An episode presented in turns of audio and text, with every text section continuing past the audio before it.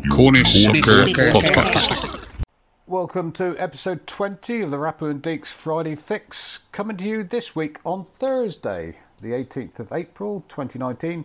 That's because it's Easter weekend. I'm Dave Deacon, and this should be Rappo.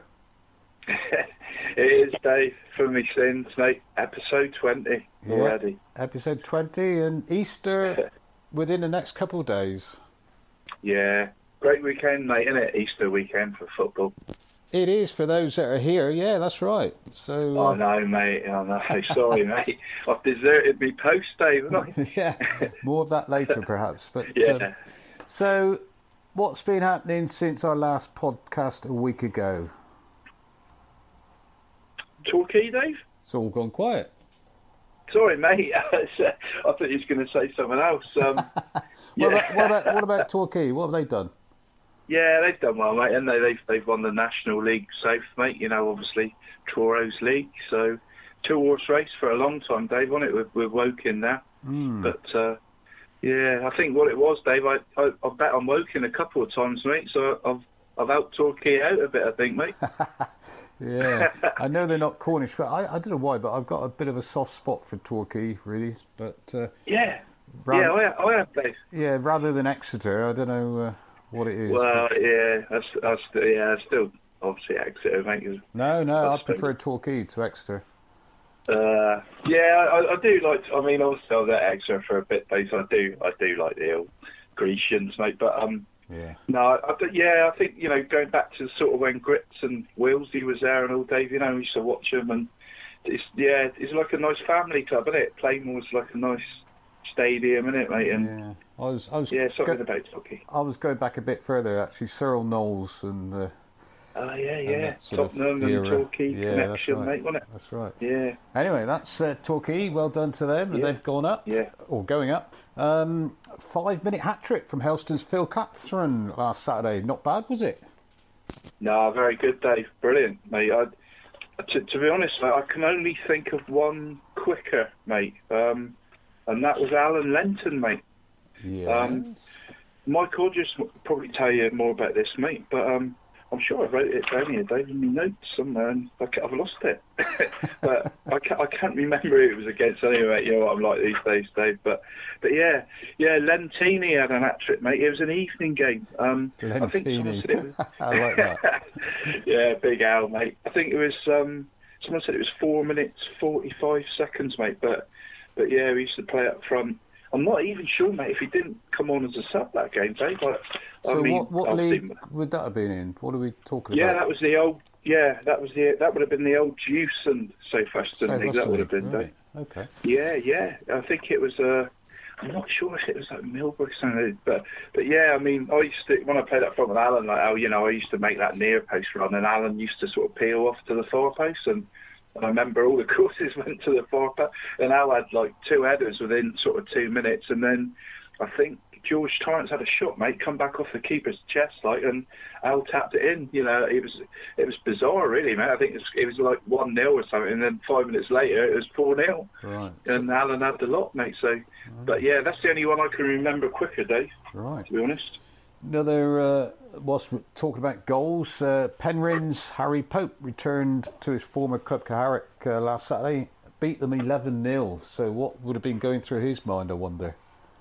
Yeah, I'd, I, I thought, to be honest, mate, my thoughts were, were sort of with Richard, really, mate. You know, Richard Cho, mate, you know, trying to keep Carrick going there, mate, and he, and, you know, I'm sure Harry was, yeah, just obviously he's, he's at Penryn now, mate, and they go there and do a, still got to go there and do a professional job, aren't they? You know, they're going for the league, and those goals might make all the difference, they mightn't it? So, Mm. you know, you can't really blame him for. But you say about professional, but we see on telly that these players don't celebrate now, or most of them don't celebrate against their former clubs. Do you think Harry uh, applied the same theory or not? There's quite a few players there as well, Dave, wasn't there? Yeah. It was Harry and about nine players, I think they wasn't it. But um, yeah, I don't know. But no, I'm sure they would have been pretty dignified about it, mate. I mean, what did Harry do? They make four seasons, you know, four. Tri- well, got him out the won the Trelawney Premier, mate. Then he got him into senior football, won the combo first time for 50 years, and then a, a combo and Evely Cup double, mate, wasn't it? So Mm. I'm sure there's good memories for all the lads at Carrick, mate. Really, um, yeah, I'm sure they, yeah, know, want too harsh on Rich, mate. And uh, Foxhole, they won the big game that we uh, talked about Yeah. last week in the Duchy Premier. Now you, you went along to this one, didn't you? So was, Yeah, how did it go? Yeah, two two very good teams. I've got I've got to be honest. I've got to I've got I've got to be honest with you, Dave. I only saw the last half hour, mate.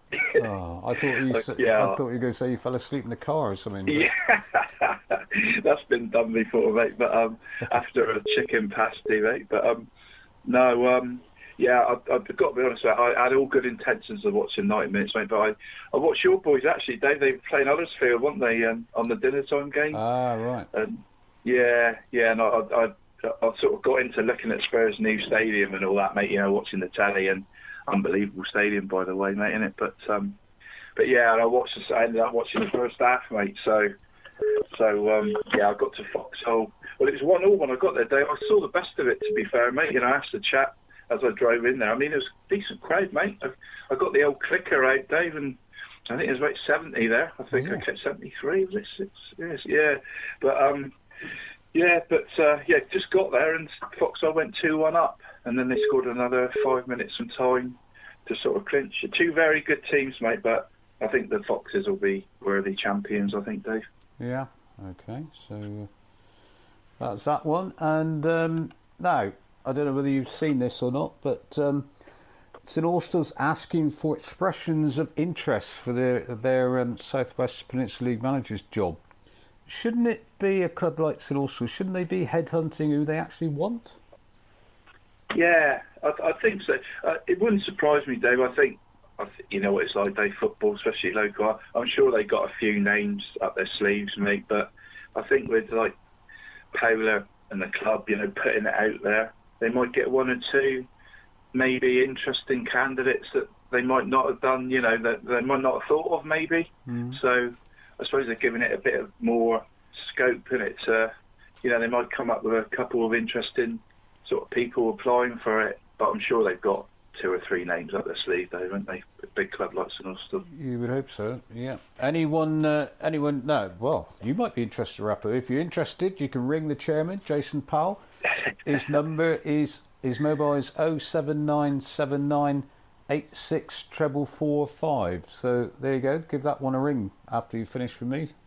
Yeah, I'll stick to this, Dave, if that's all right, mate. Less pressure, mate, is there? Uh, yeah. Well, here's our first interview of the episode, and uh, guess what? It's with the current caretaker manager of St Austell, Neil Slateford. Slate's caught me out with my first question, though. Well, how was it Saturday against Ivy Bridge? Um, my, my answer to you is I wasn't there on Saturday, Dave. Oh, unfortunately, no. Well, I had a I, I had a wedding, so I wasn't there. um, so I can't comment too much. I know it was a two-all draw. Um, yeah, I can't, I can't be much more help than that, I'm afraid. I mean, looking at the table, though, it uh, it would have been two points that the club didn't get, wouldn't it? Yeah, we we needed three points really. I said, you know, when I sort of took over two games ago, I wanted five from five, um, which is not going to happen now. But yeah, it's two points dropped, and we, we haven't beat uh, Ivy Bridge this season now either. So No. something that's- else that why we wanted to, to win Saturday as well. Yeah, I mean, you said about being in charge. I mean, are you surprised that uh, for the last few games you're caretaker manager? Um, am I am I surprised about being in charge? Do you mean? Yeah. Sorry. Um, yes and no, I guess. I mean, I, I spoke to Damo a couple of months ago, and he said he wasn't enjoying it. Um, I thought he would see the season out, but for whatever reason, him and the club decided not to. So I guess logically, the next choice would have been the assistant manager. So not really. But uh, am I surprised that Damo's gone? Yes. But am I surprised that I'm in charge while he's not here? No. It's not an easy job these days, is it? Well, it never was, to be honest, but it seems even more difficult now being a manager. Yeah, I don't envy people who do it, uh, you know, all, all season. Um, it's it's not just about managing or being able to turn up on game day now. You know, there's all the stuff that comes with it. You've got to make sure that people are turning up. You've got to be in touch with the second team, you know, and all, all that sort of stuff. So it, it's not an easy job. Definitely not. So you're not applying for the job for next season by the sounds I'm of not. it. I'm not applying for the job next season. No. Um, hopefully, well, you know, I'm I'm hoping to still have a few more years playing yet. So yeah, that's that's still my target. Almost going to be nice for you, isn't it? Just to go back and play. Yeah, it's you know not not having to worry about you know team selection or anything like that. It, it will be nice when you can just turn up and play. Um, and I, I haven't been able to do that being assistant manager either. You know, you've always got to sort of think of the team and think of what this, that, and the other. So, yeah, I, I don't know what will happen next season, but it will be nice just to, to concentrate on playing again. I mean, there's already been a, a few of the usual names linked to the job, but I mean, what sort of manager really needs to, to, to come in there and sort some all out? Because let's be fair, this season you've sort of flattered to deceive a little bit, haven't you? Yeah, um, I mean, we've had some really, really good results this season. We've had some not so good results, which everyone knows about. Um, I think it's. I think the next manager for St Austell is somebody who can almost dedicate to doing it for two or three years.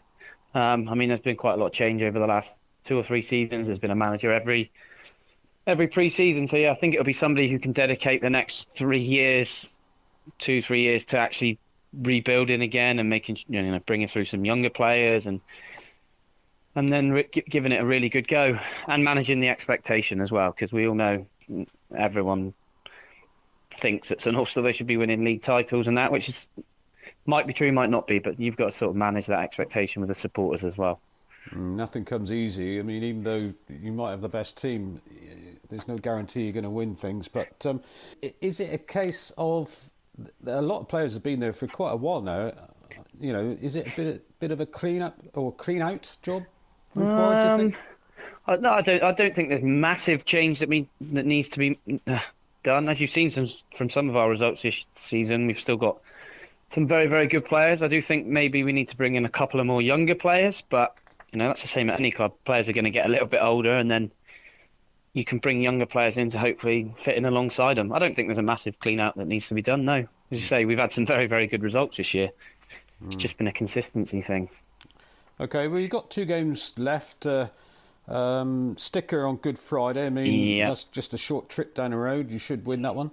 Well, yeah, should win it, but you know, any anything can happen on a bit of a derby day as well. Um, Sticker played very well against us on Boxing Day, so although yes, we would probably expect to be winning, you know, it's not just going to happen like that. You're going to have to work hard for it, as we saw on Saturday. You you don't just turn up and win games.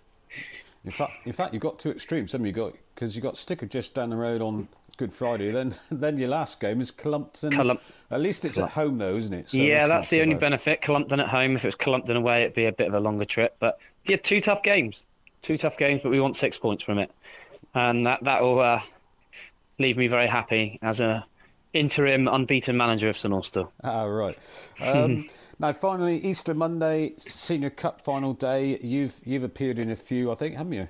Yeah, I think I've been in four now, one three. One three. So you got a better rep- record than Rappo has. Um, Well, yeah, don't don't rub it in. He scored more goals than me though, so I mean, what's it what's it like to be involved as a player on, on a, a very special day in the Cornish football calendar? Yeah, I, I, I love the the senior cup final. Love it. Um, I know some people have mentioned that it doesn't mean as much to players anymore. Don't feel that at all. You know, I, I, I love the senior senior cup. The day going to a different ground. You know, you can make a proper day of it as well. And hopefully, if you win, you can have a couple of beers afterwards. So yeah, it's a it's a massive cup competition. And it, if you said to me at the start of the season, what would I like to win the most? It would be very very close between league and senior cup. Very close. Final question. Let's put you on the spot. It's tough, tough being a manager, but uh, tough appearing on the Rapper and Deeks uh, podcast because who's going to win the Senior Cup final? Uh, you can't ask me that, can you? Um, I just have. I don't. I don't know. Um, we found it very hard to play against Falmouth. Um, we only beat them once. They beat us three times, and they beat us com- comfortably on three occasions. Um, we haven't lost to Saltash, but on that day they've got some very good players. Um, Sam Hughes and Ryan Richards up front, very dangerous. Who would I go for? Um, oh, Dave. Uh, let's go for.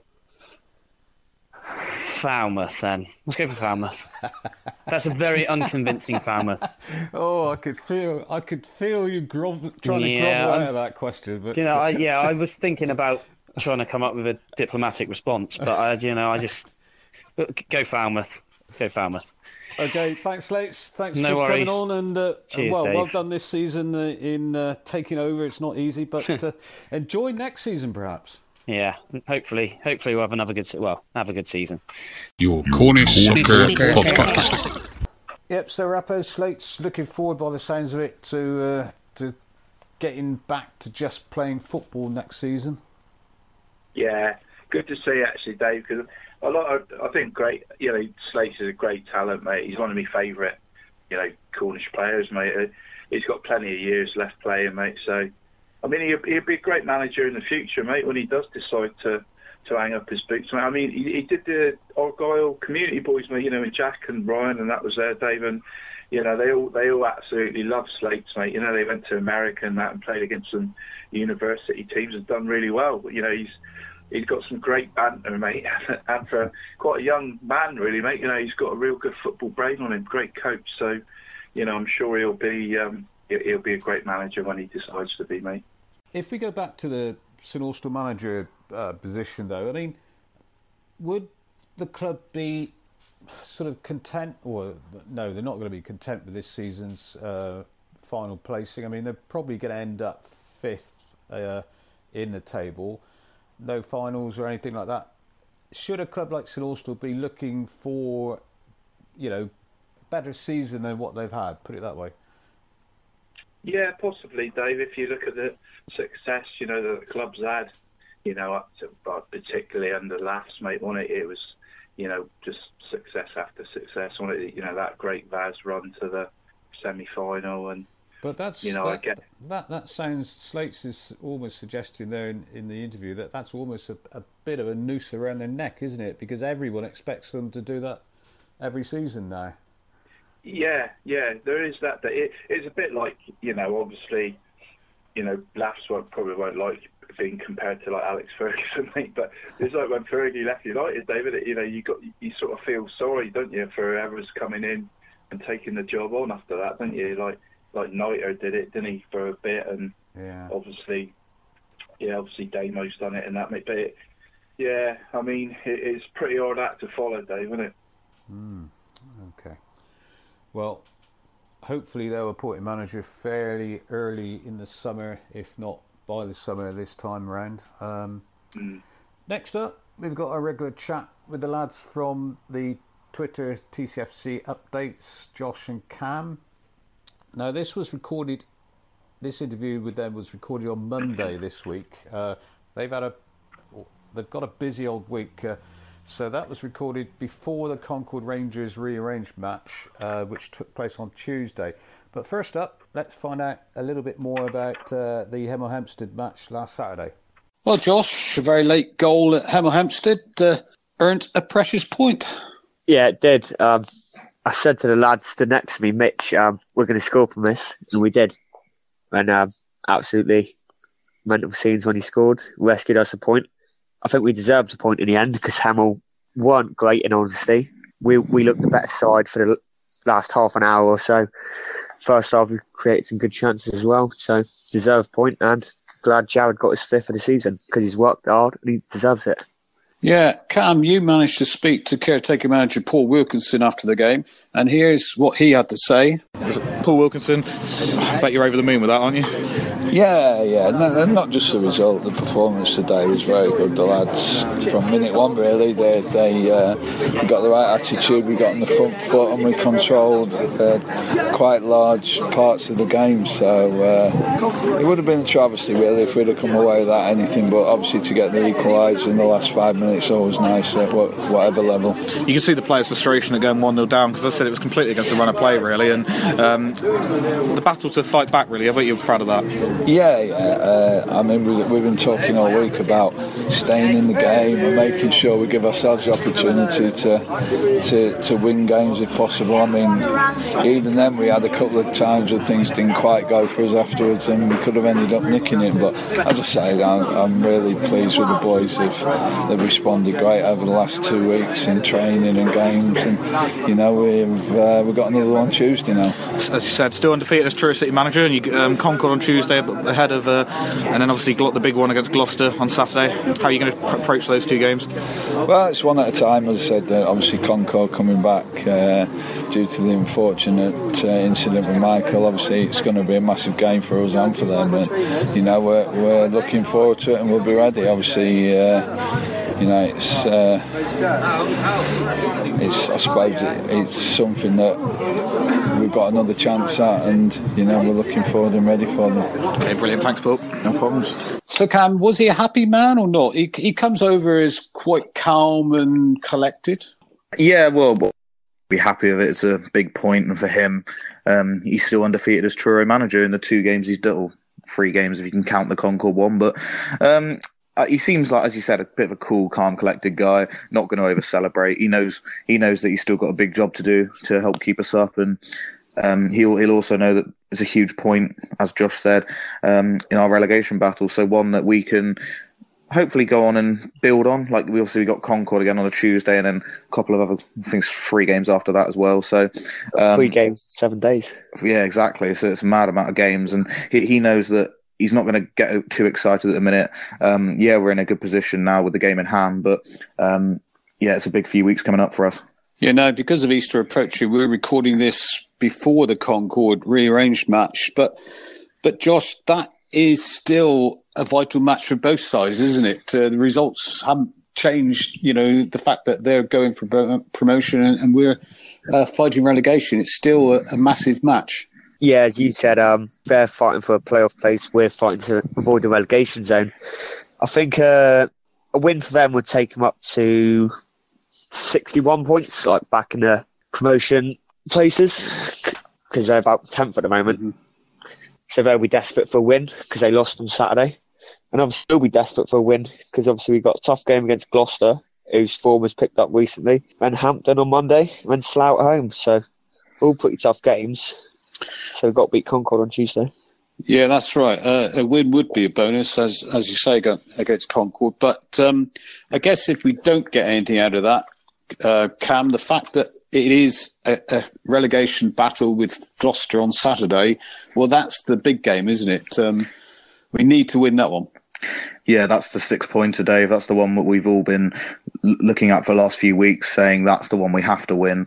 Um, the players will know that, the staff will know that, fans know that. It's a that's just a huge game, and it, the players need as much support as possible um, just to get over the line, really. Because I think once we've got that one. Um, you've got to get into the last two, Hampton and uh, Slough, as Josh said. Um, they got nothing to play for really, so we've got to go there and be confident we can get results obviously at Hampton and at home to Slough. But as you said, that game against Gloucester is going to be massive. Uh, Josh, I mean, you mentioned about Gloucester um, having a, a, decent run lately. How, how, you know, what's their form card look like? Well, before Saturday, they were on a good run of form, drawing against Hemel, beating St Albans and Eastbourne away from home. They were 1 0 up against Billericay at half time on Saturday, but in the end lost 4 1. You have to say Billericay, actually, I know it changes the subject slightly, but Billericay have yeah. had a funny season, haven't they?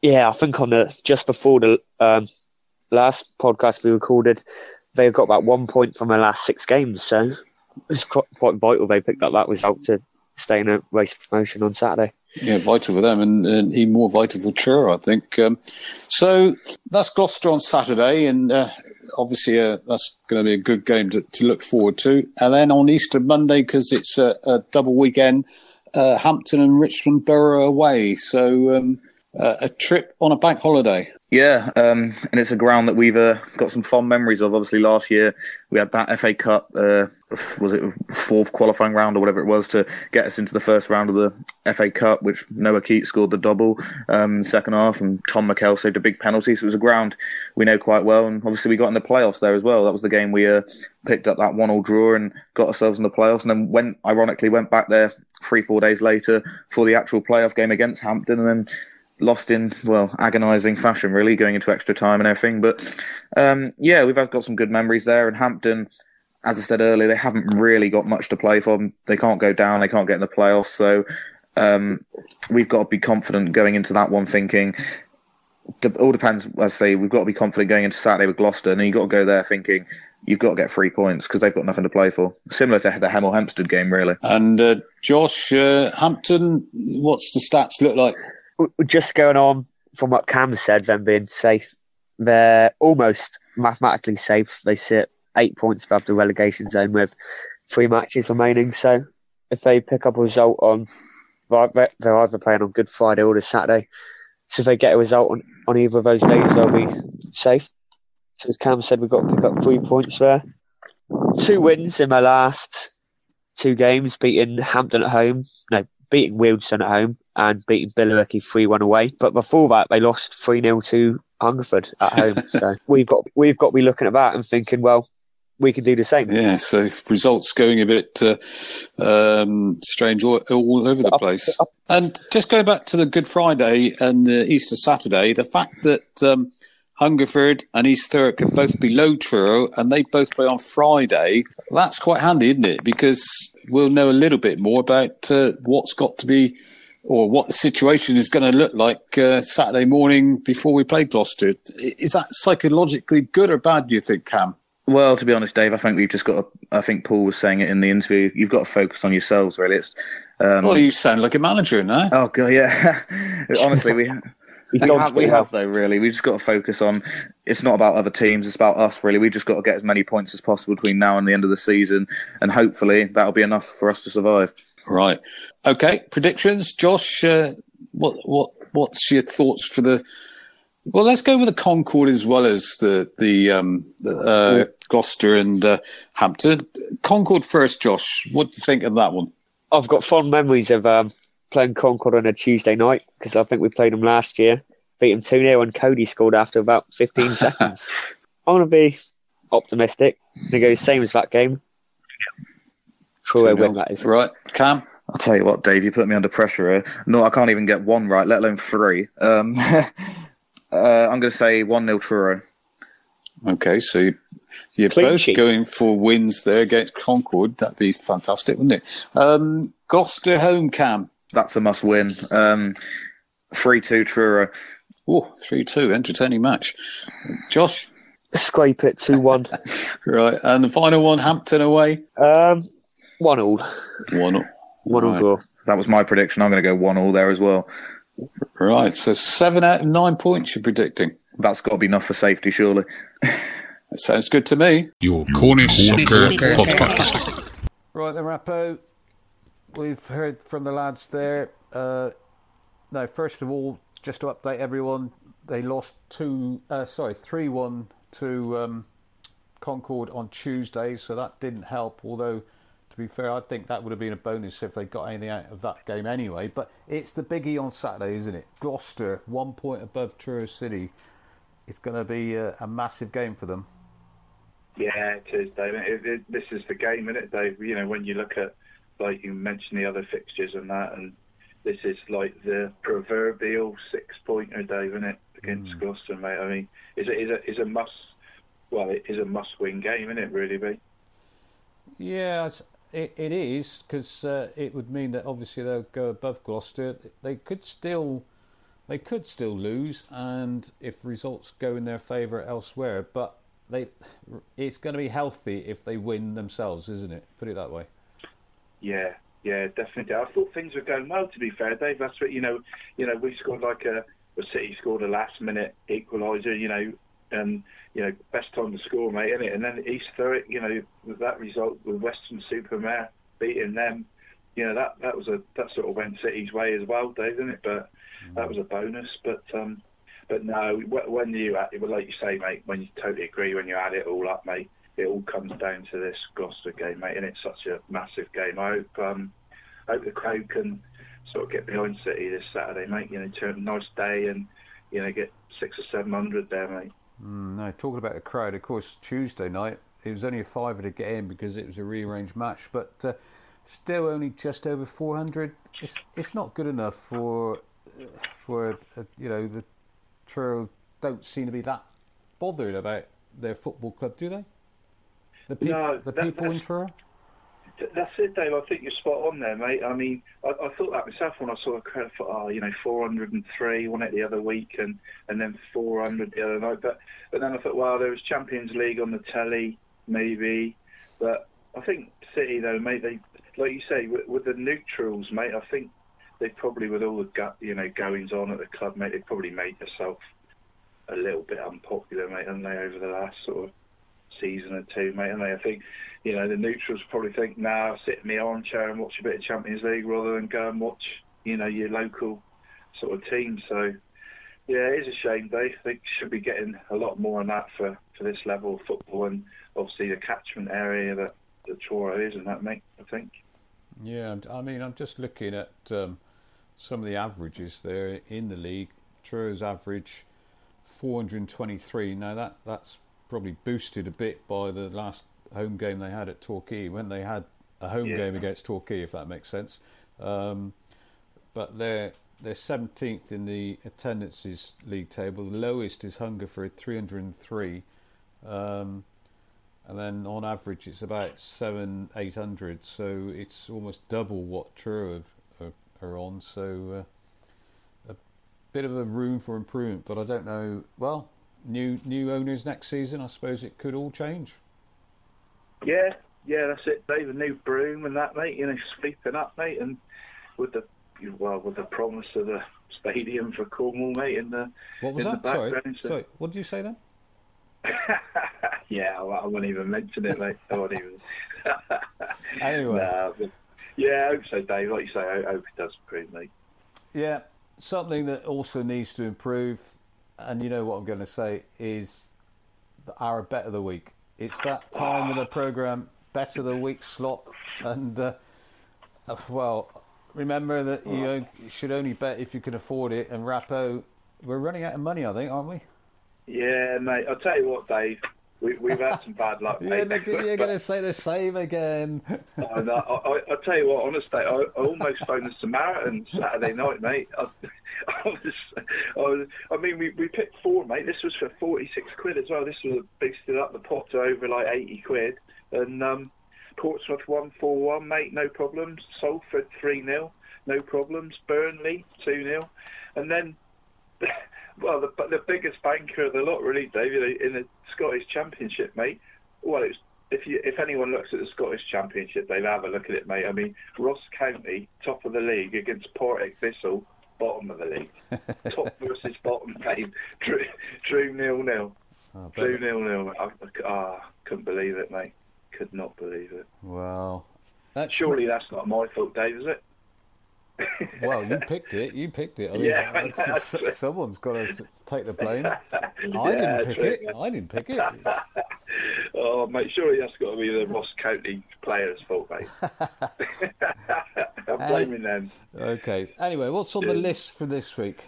Yeah, mate. Would say, well, quick update, mate. It's, it, we- we've got ninety. We bet ninety-five, Dave. We've won hundred and twenty-eight, so we're still thirty-three quid up. But we really, like you say, mate, is the old pot's eating away a bit, isn't it? It was like sixty quid a few weeks ago. So, so um, I've gone for three this week, Dave. I've decided to go for three, just to, just to, just for a win, mate. Anything for a win. Get the Please. confidence going again. Yeah, I like it. Yeah, that's that's it, mate. Yeah, that's Yeah. that's the yeah, that's what I'm hoping, mate. But but it's a it's a fiver and it's still 21, mate. I've I've tried to look for some decent odds, mate, and and uh, and Leeds three, Dave. Hopefully, you'll be the ones to it boost the profit up to over 50 again. But um, the three games, mate, is, it's the Turkish league, mate. Galatasaray, Dave.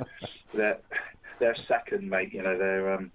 Remember Graham Souness used to be the manager there, Yeah. mate. Planted the flag in the middle. yeah, yeah. Um, they're still probably the biggest club in Turkey, mate. But they're they're second at the moment, mate, and they're they're evens to beat a team called K Serispor, mate, Oh. who are about 12th. So they draw quite a few games, mate. That's the only thing. But Oh. but they, you know, but um, I mean Galatasaray, mate. If they got any hopes of you know winning, mate, I think they got to they got to win this one. So they're evens, Dave, as well. So I thought that was pretty decent, really. Price at home. What's So, that, uh. That's what's that in the S- Turkish Super League or something? Is it? Yeah, that's it, mate. Super League, yeah, Super Turkish League. Super League or something, isn't it? Yeah. Well, Yeah, delightful so- for that one. Anyway, so uh, Yeah, yeah. Um, second one. second one, mate, is Juventus, mate. The old lady. Ooh. And I, I'm, not, I'm not talking about my mother-in-law, mate. Um, um, yeah, they're at home to Fiorentina, mate.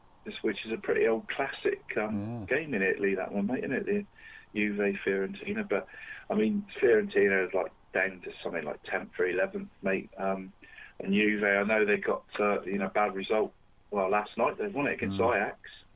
Um, delighted to see that myself, like being a Ajax sort of follower, mate. But um, for all me good times in Amsterdam, but but but yeah, but Juve are owned to Fiorentina, mate. And they're they're one to two, so you know, I mean they're they're, they're, they're streets ahead in the league, Dave in Serie A, but but obviously with no Champions League left, mate. You know, I wouldn't have thought they'd be resting the Ronaldos and people like that. So hopefully, you know, they'll uh, bounce back on Saturday. And then the last one, mate, is um, I've gone for Wolves, mate. Um, uh, they're eight to eleven. They're at home to Brighton. I mean, Brighton um, had a real bad uh, week, mate, and they lost at home to Bournemouth five 0 Yeah. uh, home to Cardiff last night. Yeah. So they've had a written and they're really struggling. And, and Wolves, mate, I mean, I can't see Watford beating City in the cup final, mate. So that seventh place is a European spot. You know, that's a Europa League spot. That seventh place, Yeah. unless Watford do beat City, you know, in the final. But but which but but I, can see Wolves. You know, you, you know, I think they probably deserve that looking at this season, Dave. So. So they're eight to eleven, which I thought was pretty decent, mate. At home to a Brighton side that are really struggling, mate. So, hmm. So I've gone for them, Dave. You know, so And that's it's basically a Saturday game, is it? The Wolves. yeah, game? mate. Uh, yeah, they I think they're all Saturdays, Dave. Did I? Did I go? Yeah, I think I've got a feeling they're all Saturdays, mate. All right. Yeah. So Galatasaray, Juventus, and Wolves. Yeah. And uh, for five pound, you win twenty-one. So Twenty-one, mate. Yeah. Yeah, hopefully just go for the three, Dave, and get us back on the get us back on the wagon, hopefully, mate. Okay, so thank you for that. Your Cornish Soccer Podcast. And it's your turn again. The uh, review of the uh, LWC Drinks Combination League. The games are coming thick and fast, so I don't know uh, how you can keep up yeah. with it all.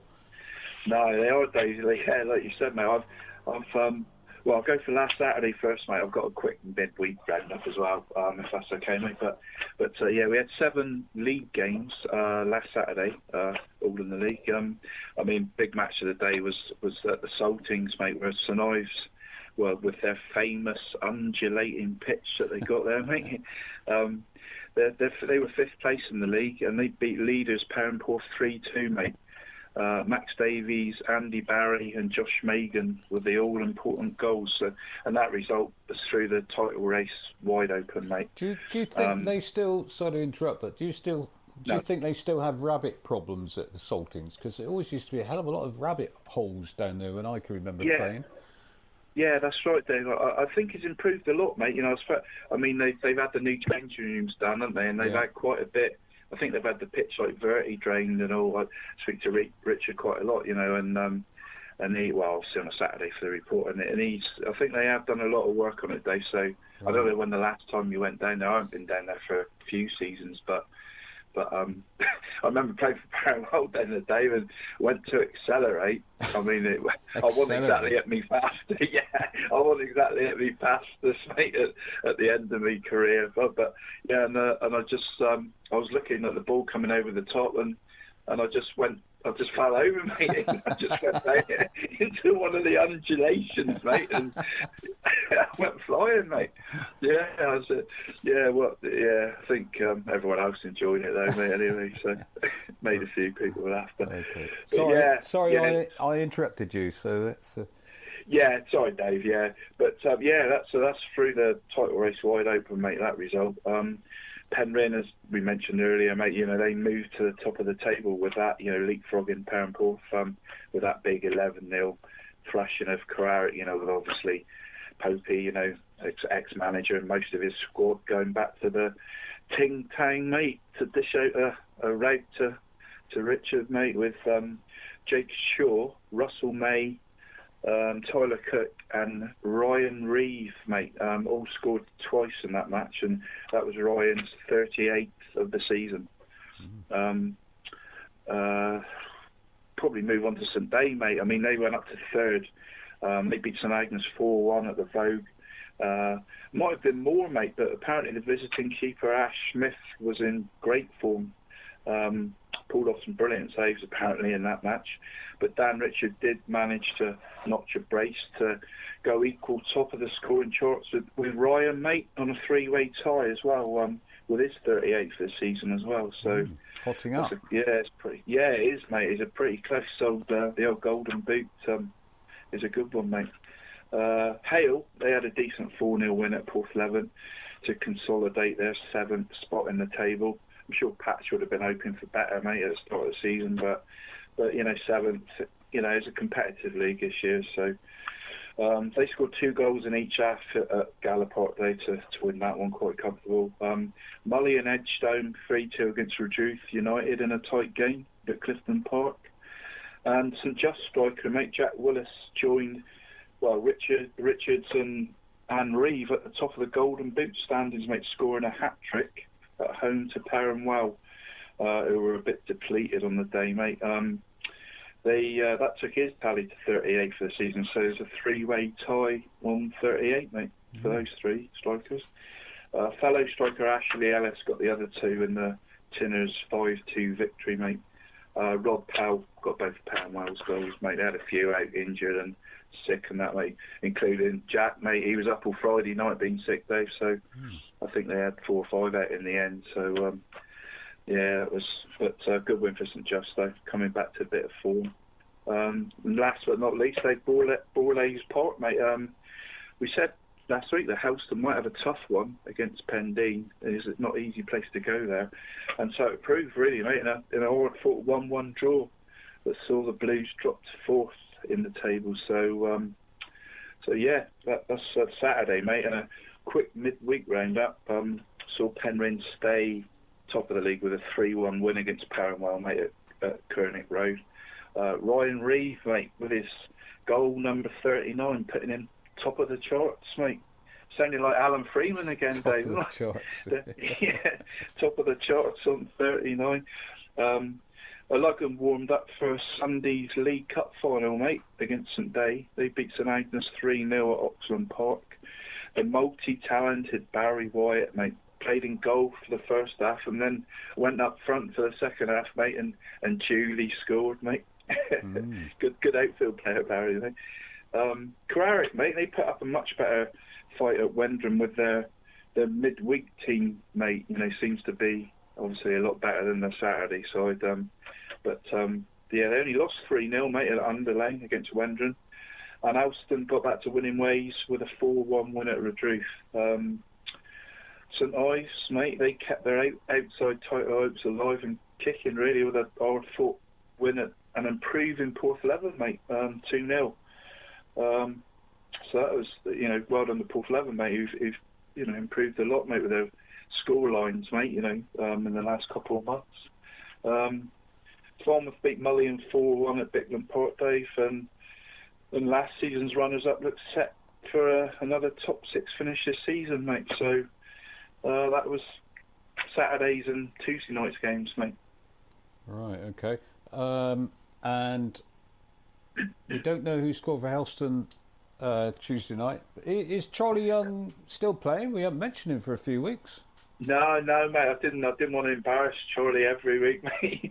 Even though you know you, you can't help mentioning him, mate, could you? Every week, but he scored one actually, Dave, on Tuesday night. Surely Did he? I did see that. Ah, yeah, I think man. he got one. Good man. Yeah, yeah. He's um, yeah, he's, he's good for a goal, mate. Isn't he? Oh, it must be the top scoring midfielder, mate. Isn't he in the county? Isn't he? I think he plays further forward, to be honest, for Helston. So I wouldn't. The, the game I Does saw him against um, uh, Port on Boxing Day, I think it was. Ah, yeah, uh, he was quite a bit forward. Um, I wouldn't classify him as a midfielder anymore on that. Certainly on that game, but. Uh, We'll have to Right. get him on, and he'll have to tell us what his role and position is these days. Yeah, yeah, yeah. We have to get Charlie on. on before the season season finishes. That's right. So. Yeah, yeah, definitely, Dave. Good idea, mate. Um, just to round it up, Dave, bit bit weird this week, mate. There's only three Saturday games. Um, Yes, I saw that. Did you see that, mate? Yeah, yeah. They So must all be going on uh, on uh, uh, egg hunts, Easter egg hunts, or something. like Yeah, what? must be, mate.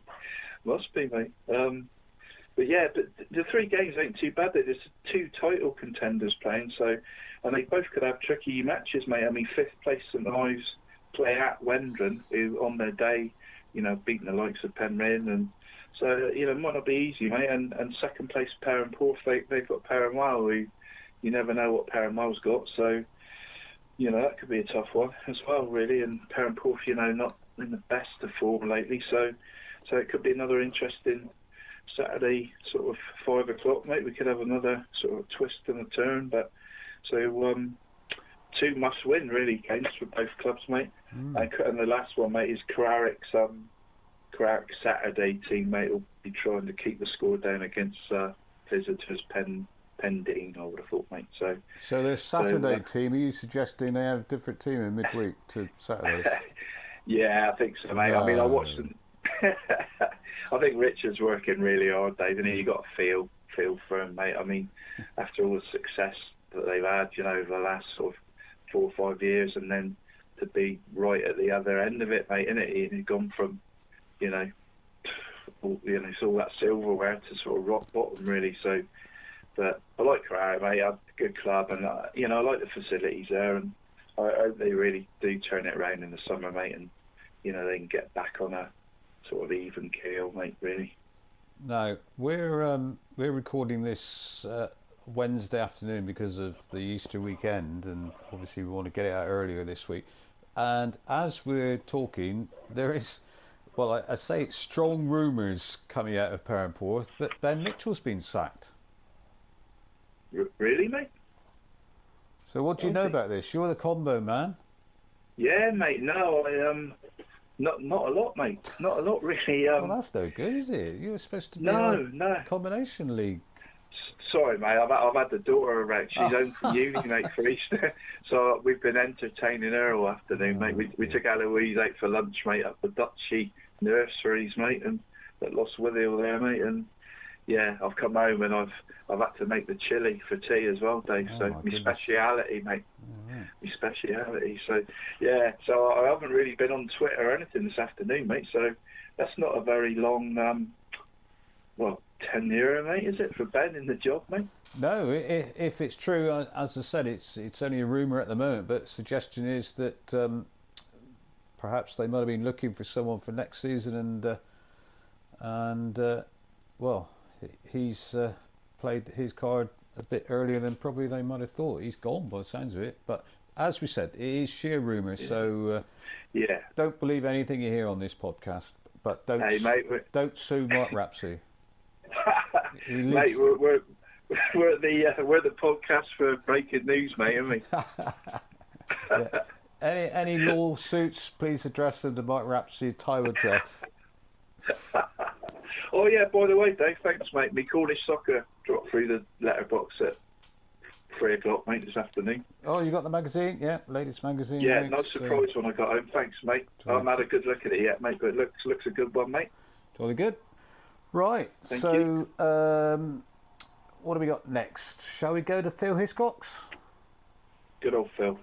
We, uh, as as normal, we uh, have to cover off a lot of the restructuring, but uh, he's another man with a, a busy weekend.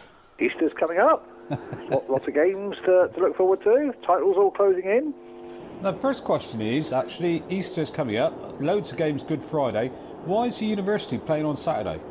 Uh, Ludgvan versus Wadebridge and University versus Ilfracombe on Saturday are really because they're just not really local derbies. They're what I call made-up fixtures. You, you, you've done all your local derby planning, and you've got a couple of teams left over. Ah, right. Yes. Um, Actually, the- the, the Ludgvan game had gone under my radar slightly. I'd missed yeah, that one. so- yeah, that's the same. Ludge, if Mousehole and Penzance play each other and Porthleven and Wendron play each other, Ludgvan are sort of the odd one out. Uh, and likewise, Wadebridge haven't really got a derby at the moment, although of course next season they will have. Um, and, it's the same in, in in the East Division. You know, Alphington and St Martins would play each other traditionally on Good Friday morning. Um, of course, uh, on the reverse at, Christmas, University are more than pleased to not have a fixture. yeah, yeah, that's true. But, uh, So, which Good Friday fixture are you gonna? Well, is it just one or two? I, I'm I'm going. My Easter weekend is at least four, possibly five games. um, Good Friday's already worked out as Bere Alston versus Plymstock in the morning with an 11 o'clock kick-off. Um, I've only been there the once, uh, and, and that, and then uh, making the double from there is a little trip down to Liskeard versus Dobwalls. Uh, which I was at one point thinking I might be able to get rid of a trophy there, but that's probably not going to be able to happen this weekend um, because Liskeard technically need four points, and obviously they, they can't really get four points on Friday afternoon. Unless Mousehole Unless, leaves. yeah, you have this oddity because Penzance Mousehole is an earlier kick-off. If Penzance happen to take something off Mousehole in the morning, then yes, that could possibly change in the afternoon. But uh, I, well, the form book would suggest that Mousehole wouldn't drop any points against Penzance, but you, you never know. Local derbies, the form book does go out the yeah, window. that's true. That's true. Uh, so then Saturday, by process of elimination, you, University versus Ilfracombe, because the, the Eustace fixture secretary may not have left very much attractive fixtures, but at least he left one on his doorstep. uh, and then Monday, I think the plan is probably Launceston Sticker, because it's the only 11 o'clock kick-off, and a, a trip down to the Cornwall Senior Cup final in the afternoon. Oh, right. So And a, a nice invite from, from CCFA, so... good. Uh, so busy weekend, which Yeah. Easter is always about, isn't it? Really. So It is, and you know, I think all three titles are pretty well. I don't think they'll get, able to get over the line this weekend, but it'll be pretty well sorted. Uh, Tavistock uh, effectively need to win their last three games, where they're playing Friday and Monday, so that will be a big, big step towards there. And of course, Exmouth have a very tricky game themselves on Friday away at Cullompton. So if they don't pick up any points or drop any points there, then that will make it even easier for Tavistock. Uh, East Division, Stoke Gabriel need, I think, seven points, and like Tavistock, they're playing Friday and Monday, so they could be almost there. And Liskeard, like we were discussing there, need technically four. They're playing Friday. Uh, if they still need a result, of course, the, the, the game at Dobwalls was postponed at Christmas, and, and they're away at Dobwalls next Wednesday evening. So they're Yes. playing Dobwalls twice in a week, really. Yeah. Okay. I th- so you, you didn't think about going to the Millbrook Torpoint uh, Good Friday match? Um, no, no, I mean, that wasn't on my radar. Not on my radar.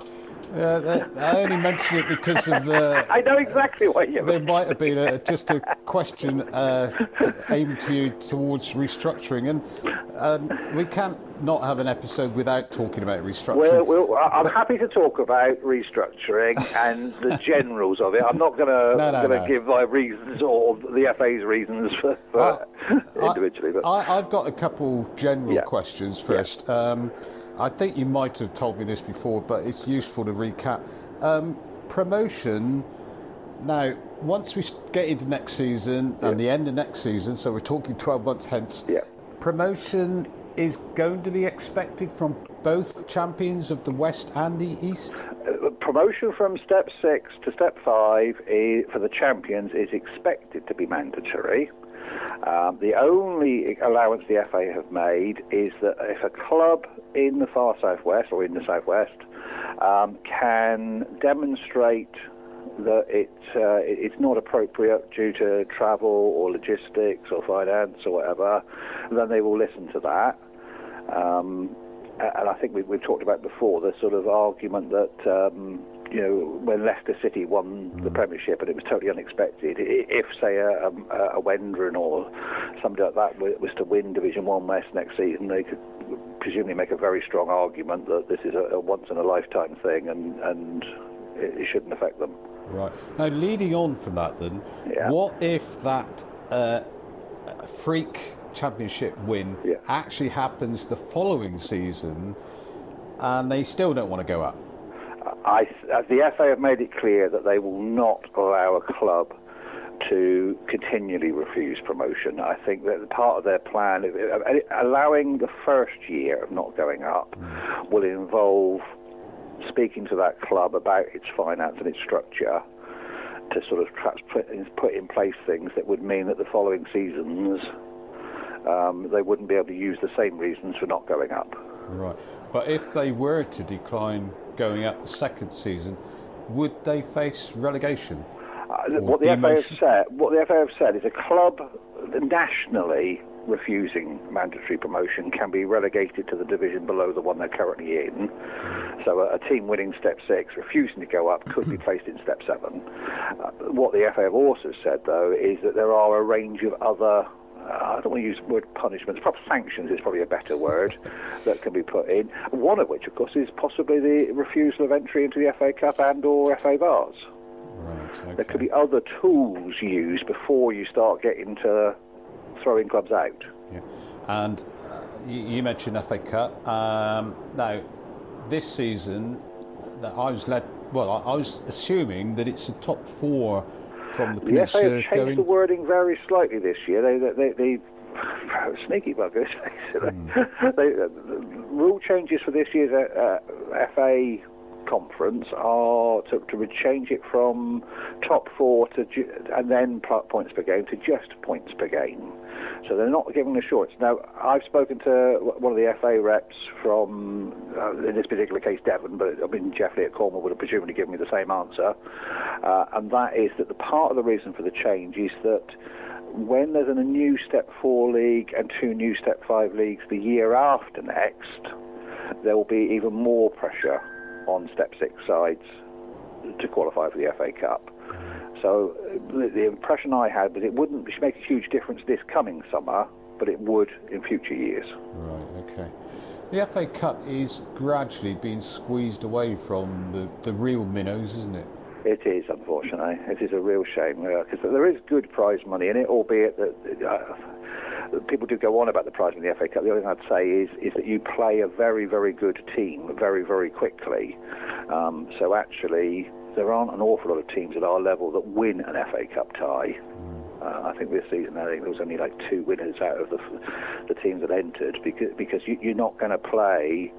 Uh, you know, somebody below you in the structure because they're, they're going to have to be almost on, on a on a roll like you are to have qualified for the FA Cup. Yeah. Okay. And uh, just very briefly on on the, the draft constitution that came out last week. Yeah. Is there any any room for manoeuvre as such? I mean, I know you say I it's mean, draft, I, but I, I'd say I'm, I'm happy to talk about the, the, the, the general. I, I think that the two comments I would I would like to make, uh, and then I'm not going to talk about the individual clubs no. that have been chosen, um, is that the FA have set that it's 20 clubs per division. So, one argument I heard was, was that you'd have sort of 21 in one and 19 in the other. That that's So not that's in my not power. possible, right, Yeah, okay. that's not in my power, and that was right from the outset nationally that step five and six is a maximum of 20 clubs. So, so I think that's that's a statement of fact I'm more than why happy do you think make. they do that when there's more teams in higher leagues? Is it because of the They, likes they've set things? maximums all the way down, and they sort of 24 at some, 22 Yeah. others, and at step seven, of course, the maximum now will be 16. So it's because this season we shouldn't have had 18 clubs in East. It was only because the restructure was happening that they allowed that for, for this season. Mm. Right.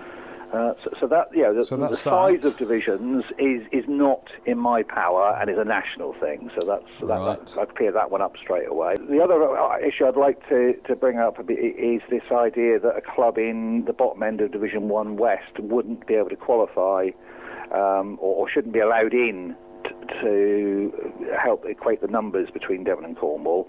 Uh, so, I mean, one school of thought uh, I've seen suggested is that uh, St Blazey um, or, or a Penzance who are in the bottom end of the West Division just be refused promotion to avoid any need for lateral movement. There are two problems with that. First of all, uh, Penzance and St Blazey and clubs like that ha- have um, followed all the rules. Dobwalls is another one down there who've worked extremely hard to get planning permission for lights.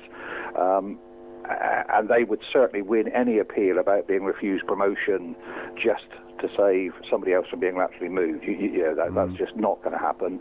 And of course, the other problem with that is how do you refuse a, a Dobwalls eh, because they happen to be in Cornwall, uh, and then you allow a Honiton who are lower in the east table, but have also worked damn hard to get planning permission for lights because it's okay for Devon clubs to come up. Mm. Um, the nitty gritty of all this, and this is the comment I would like to make back, and I say I'm not, I'm not talking about any individual clubs, is that it's been abundantly clear from the start that it is east and west, not Devon and Cornwall. That um, that if you're going to have 22 legal applicants from Cornwall, or it could have been the other way around, but we've got 22 legal applicants from Cornwall, two sides have to play in Devon, or have to play in the East Division, rather. Um, and whichever two it is, they're probably going to be upset. Um, and my last word on the subject is that at the moment and for the last 12 years, clubs in the Plymouth and Tamar Valley area have been in the middle of the Peninsula League, haven't they? They've, mm. they've had the benefits of not having the extremities of travel, whether they're going to sort of Cullompton and Exmouth or whether they're going to Helston and Falmouth. So for the last 12 years, all those clubs have been in the middle. Um, and obviously what's happened with the restructure is you've now got in effect two new middles. um, you, have got the sort of China Clay area of St mm. Austell, St that I'd suggest is now the middle area of the West Division. They're, they're the ones that will benefit from the travel because they'll be in the middle. Uh, and likewise, the sort of Bovey Tracey, Newton Abbot area of, of East Devon, or South Devon rather, would, would be the middle area of that division. Mm. Um, and what's ha- happened then, obviously, is the, the clubs in the Plymouth and Tamar Valley area instead of being in the middle, are now either to the far east of the West Division or the far west of the East Division. Mm-hmm. Uh, and I can't change that. No, and I bet um, I, I, don't wish to uh, uh, move time on, but I bet you, uh, I bet you can't wish uh, for the first ball to be kicked next season, can you? And all this restructuring gone and yeah, done and dusted. Yes, it would be. It would be nice. It would be nice. Yeah, I, I, do have tremendous sympathy with any club that doesn't want to. You know, is being asked to play in a division it doesn't want to be. But I, I, have to keep coming back to the fact that if not them, then who? Mm. And how do you justify them above the yeah. choice that the FA have made? Someone's going to. Uh, yeah. feel aggrieved, aren't they? So yeah, yeah, and that that's the problem. Is is that you, you can't just sort of say anybody but us. You, you have to come up with a better answer. Mm. Okay, well, yeah. Enjoy your weekend, Phil. I'm Will sure do. you'll be travelling around, and there may be just the odd one or two asking you a few questions about uh, this subject. But, uh... I, it's, it's a, ne- a, subject that's never far from, from my thoughts. uh, right. Okay. And can I just uh, also yeah, wish all our listeners a very happy Easter? Yes. Don't eat too many eggs. Uh, I'm already booked for my one day off of Easter is Easter Sunday, and uh, I have three young grandchildren who I'm organising an Easter egg hunt for, so it, it, I don't even get Sunday off. right, well, have a good one anyway, Phil. Thank you. Your Cornish Soccer Podcast. Right, the rapper, are you up to scratch now with this restructuring, like? Uh, yeah, I think so, Dave. I think i am understanding it a, a, lot more than I did, mate, uh, a month or two ago. Yeah, I think so, mate. Yeah, Phil's explained it quite a bit, and and uh, I think, yeah, I think he might be a bit, uh, or he might still have to do some explaining by the sounds of it, because uh, by looks of things, um, the suggestion is that Millbrook aren't particularly uh, chuffed with having no. to be in the East Division, but it's East and West, isn't it? I mean, it's it's not Cornwall Devon, unfortunately. So I don't know what mm. you know one can do about it. No, it's a it's a difficult one that is, David. It with, and obviously if Torpoint, you know, are for it and Millbrook are against it, and they're sort of what three miles apart, right? And they is it is it's quite a difficult one, isn't it, mm. for the officers to. Doesn't help their case, yeah. does it? So.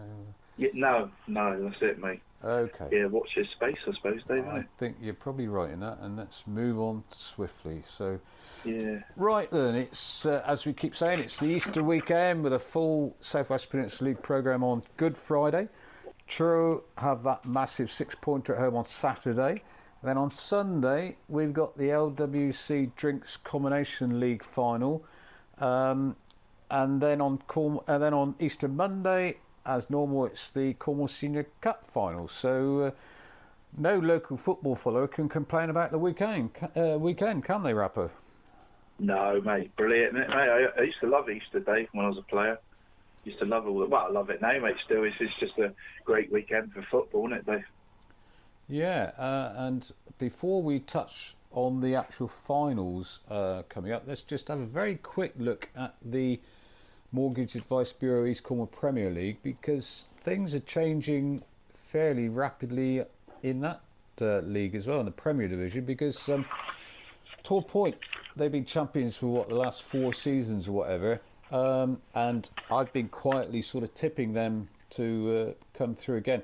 They lost 4 0 uh, Tuesday evening against Callington, so uh, I think we could be right in thinking it's now down to a two horse race St Austell and Saltash for that one, don't you? Yeah, they didn't see that one coming, mate. Did you? No, no. I, in fact, when I when I read it a bit earlier today, I did look on the, the various sites to make sure it wasn't a mistake because, uh, Yeah. uh, well, although Torpoint they slipped up a couple of weeks ago when they lost uh, midweek to Millbrook, so uh, Hmm. perhaps they don't. Perhaps they're another Saturday team, as you said to Carrick. Uh, Yeah. Have a Saturday team and a midweek team. Uh, Torpoint perhaps don't like playing midweek, so. Uh, Nah, you So- do get some weird results, Dave, don't you, in the midweeks? Yeah, that's true. That is very true. So, uh, you know, you never know who, who might be turning out for these teams.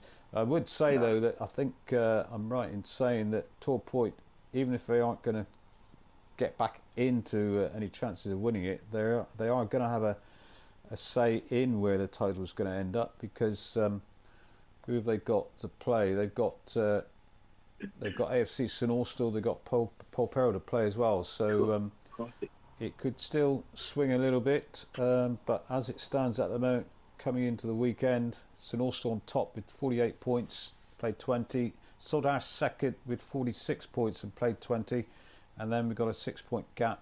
Um, Polperro third, played the same number at 20. Torpoint are also on 40, but have played a game less on 19. So uh, they'll be hoping to certainly win that game in hand and then at least still put the pressure on the top two. But uh, it could be interesting running to that league as well. Your Cornish Soccer Podcast. Let's kick off with our cup interviews, cup final interviews. I spoke to Steve Abbott Smith, better known as Abbo, the uh, skipper of the Ludgvan RBL, earlier this week, and uh, we started by talking about their cup successes compared to their league form. Yeah, we've been very much a cup team, haven't we? Yeah. Yeah, any any special reason, or is it just pure luck? Uh, well, obviously, yeah, a bit of luck due to the penalties. Um, but no, I guess it's the one-off games that you get because you, you realise you're out the league title. You you need to keep going in the cup to keep your season alive. Yeah, I mean, if you look at um, your your league form, it's been disappointing, really, hasn't it? Ah, it's been all over all over the place. Yeah, it's um, considering we come down from the league above, it's been very poor. But the cups have sort of dragged us out of having a bad season and turned it into a good season. If we quickly touch on the Liskeard game last week, um, you must have all enjoyed that one. I think we're not quite over it yet. It's nearly a week now, Abbo. I mean, well, you know, it's like when you play the bigger teams, you get a result. Um, Steve Green summed it up really. He said that's the best result uh, in a Ludgvan's history since that St Blazey game. yeah, Uh, seven, eight years, nine years ago now, I think. crikey, yeah, that's true. So um, now, of course, it's a Combo Cup final on, um, or first to come up uh, on Sunday, St Day at Porthleven. So uh, last time you played in in the Combo League Cup final was season 2013 or 12 13. And uh, as things go, it's always the same, isn't it? That was against St Day and a Ludgvan loss. So were you involved in that one or not? No, no, I I was second team then, so I was watching that one, but very, very gutted watching it. Yeah, because there was a strong rivalry back then as well. Yeah, because uh, that adds to the spice, doesn't it? On Sunday, it's not only a final, but it's a, a bit of a derby game as well, with players no doubt having played for each side. Oh yeah, it is. It is a massive rivalry. Like locally, I would say one of the biggest, especially in combo, because there is a lot of um yeah, like you say, a lot. I think they've got about seven or eight players that have played for Ludgvan, and then there's always the banter going around. Um, yeah, it should be a good game. Yeah, and um, I mean, it, it was a, it was an interesting match, your semi final, wasn't it, against the Knives? Oh, yeah, um, awful game, wasn't it? It was awful. Um, but little moment that sparked it off was probably the red card. Um, St Ives, to be fair to them, I think they're probably the best team we've played all season in the combo. Them and Helston, I would say. So that was a brilliant result as well. Really, they can feel hard done by, but Yeah, we'd take that. that one went to penalties, and then uh, obviously uh, came through on that. But um, I mean, how have you got on against St Day in the league this season? We won out there two one, and again it was a that one was a poor game really, three scrappy goals, but but somehow yeah we and then we went and beat them, and you thought oh we might be able to do something and catch up with the top four or five, but St Day to be fair to them have gone on a brilliant run. I was just looking then actually, and I think they've only drew one game and won the rest since then, and that was back in December. Yeah, in fact, the the combo league itself is fairly tight, isn't it? I mean, uh, who who you've obviously played against them all, so who would you say is likely to come out on top? I would say Penryn purely because they're on they're in form now. They've got Ryan Reevesy and Perranporth just seem to have slipped off a little bit, and I think they play Perranwell tomorrow night, and I think that could be the game where they slip up, and I think Penryn will win their rest. We will see them win it. Hmm. Okay. That would be my prediction. But it, whoever wins it deserves to win it. So yeah, Who's the best team you've actually played, though? Do you reckon when it's been a Ludgvan playing? that that would yeah have to be St Ives. Right. Okay. I I'm not sure. They they've probably seen themselves underachieved a little bit because yeah they've been the strongest team we've played. Them and followed by Helston. They've also done really well. But again, those two are looking like they're going to be fourth, fifth. Okay. And uh, so, uh, how's the club uh, sort of gearing itself up for Sunday? Are you going to ha- have any, you know, sort of pre-match routine? A coach going? yeah, down, there's or- there's there's a little bit of talk that we're going to meet up for a breakfast in the Oh. morning. Right. and then we've actually booked the we've got a double decker going down not quite full out i think we've got about 60 people on it Right. including the players so we should and i know st they're doing the same hopefully we get some decent weather and it should be a really good little game Were you at last year's League Cup final?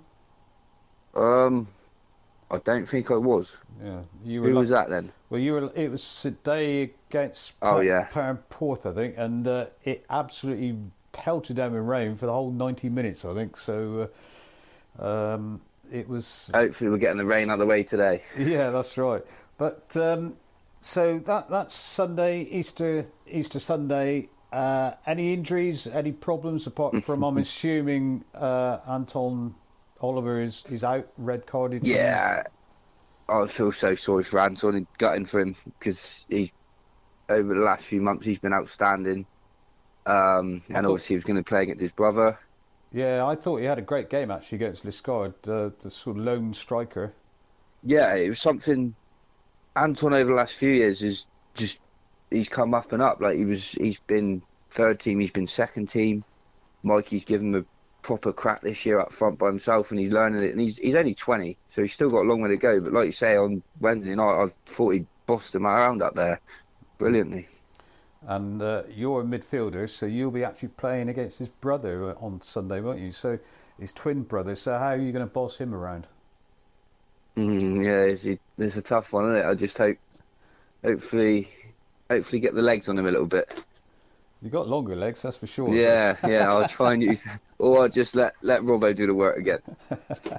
yeah, he, he's Robbo's playing a slightly more forward position than I expected. He's not playing at the back. He was uh, midfield, wasn't he, against Liskeard? Yeah, we've he pops up with goals. He does the simple thing, and to be honest, we've got about six centre backs, so it's it's just the way it is. Really, he's he's a good. He is. He can play midfield as well as you know, as you can see.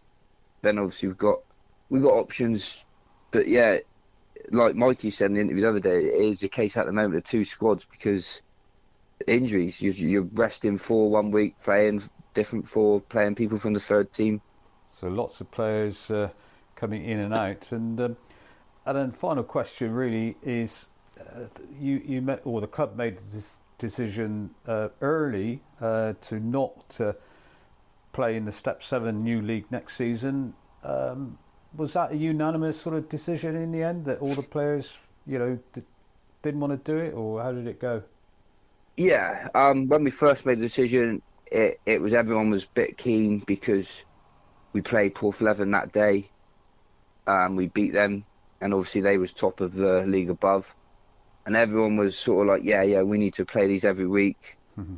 But as as the season went on a bit more, we started having injuries and players out, and realizing we haven't got the squad for it, such as um, the commitment isn't there really for that that travelling. Um, and then there was all a bit of it was a bit in the air, and Lester Thomas, the chairman, come in the changing room on the last Saturday, I think, basically asked all the players what they thought, and every single player was against going up. Really, there wasn't one. Hmm. Once one or two said it, it was like, yeah. I mean, this season, it's been Ludgvan's been quite tough over the last few years in the league above because of the obviously losing games most weeks isn't easy. But this season, you've had we've won more games than we lost. The seconds are winning. The thirds are bringing more players through and through each week, and it's just been a better atmosphere around the club. So it's it, it was a big risk to take going up really because we might have needed six, seven players really, which are hard to come by. Mm.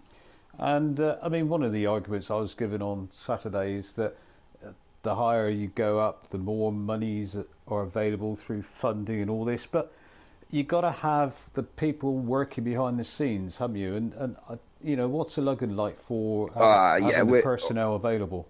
We're we're nowhere near set up for it. Nowhere near. No, the the people doing the work that goes on, it shouldn't be them people. And there's, it's hard because you've got we're a Royal British Legion, um, so all the money raised in the bar, it basically goes to the Royal British Legion. So it's not like oh you spend money at the club and it goes back to the football. They do their best, the club do, but it's it's a hard one. Like you look at other clubs in the leagues above, and their their their setup is a lot lot better than ours. We are literally a local village club. And obviously, Perranporth have now decided not to enter it either. So, um, without sort of getting into the particular clubs individually, can you see other sides deciding uh, that perhaps it's not the thing for them or not? Yeah, I've I've personally had a chat with a few people, and they it seems I think Penryn will definitely go for it, and that was obviously why they wanted to go to Penryn. Um, I can't, and the other clubs, yeah, I think if there was one more combo team, it might be three, four, five, six, six teams not go, but I don't know where that leaves leaves the league above. Gets a bit confusing, I imagine. Well, yeah, I, there's got to be a minimum, I guess, and um, and it will make it a bit uh, nervous for them as to whether it will go ahead. But um, let's hope it doesn't come to that. Uh, let's hope that Ludgvan enjoy the, the rest of the season, and uh, you as skipper, you must be even more looking forward to it. Yeah, yeah. Been been a long time since won any trophies. Really, take it for granted as a cap as a like. What was it now? Six years ago, probably during the second team spell. So yeah, you do take it for granted at the time. You got your So speech. it'd be, it would be nice to win something. got your speech ready for the end of season awards, do? Yeah, always ready for a speech. Yeah. All right, thanks, Abbo. All the best. yeah, thank you, Dave. Good well luck- done with what you do. Good luck Sunday. Thank you. See you then. Cheers. Your Cornish Soccer Podcast. Right then, Rappo, yes, there's Abbo. Uh, cup football seems to be bringing out the best in a Ludgvan this season, doesn't it? Um, they, they have to rise to the occasion again, though, on Sunday. Local derby and a final. It's it's it's going to be a, a tough ask for them, I think.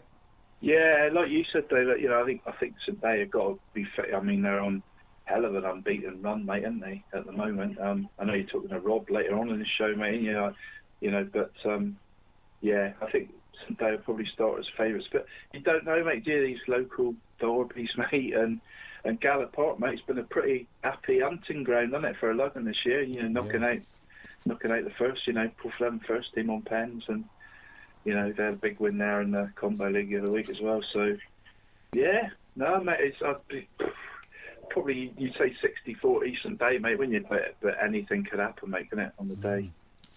Okay, well, let's. Uh, it's the turn of the opponents today now to respond, and uh, we welcome back one of our regulars, Rob Hosking. Well, Rob, uh, big game coming up Sunday, I think. Yes, uh, another another massive game um, for us, for us, Dave. They're coming sort of thick and fast at the moment, and a chance, you know, to hopefully retain uh, retain the cup that we won this sort of time last year.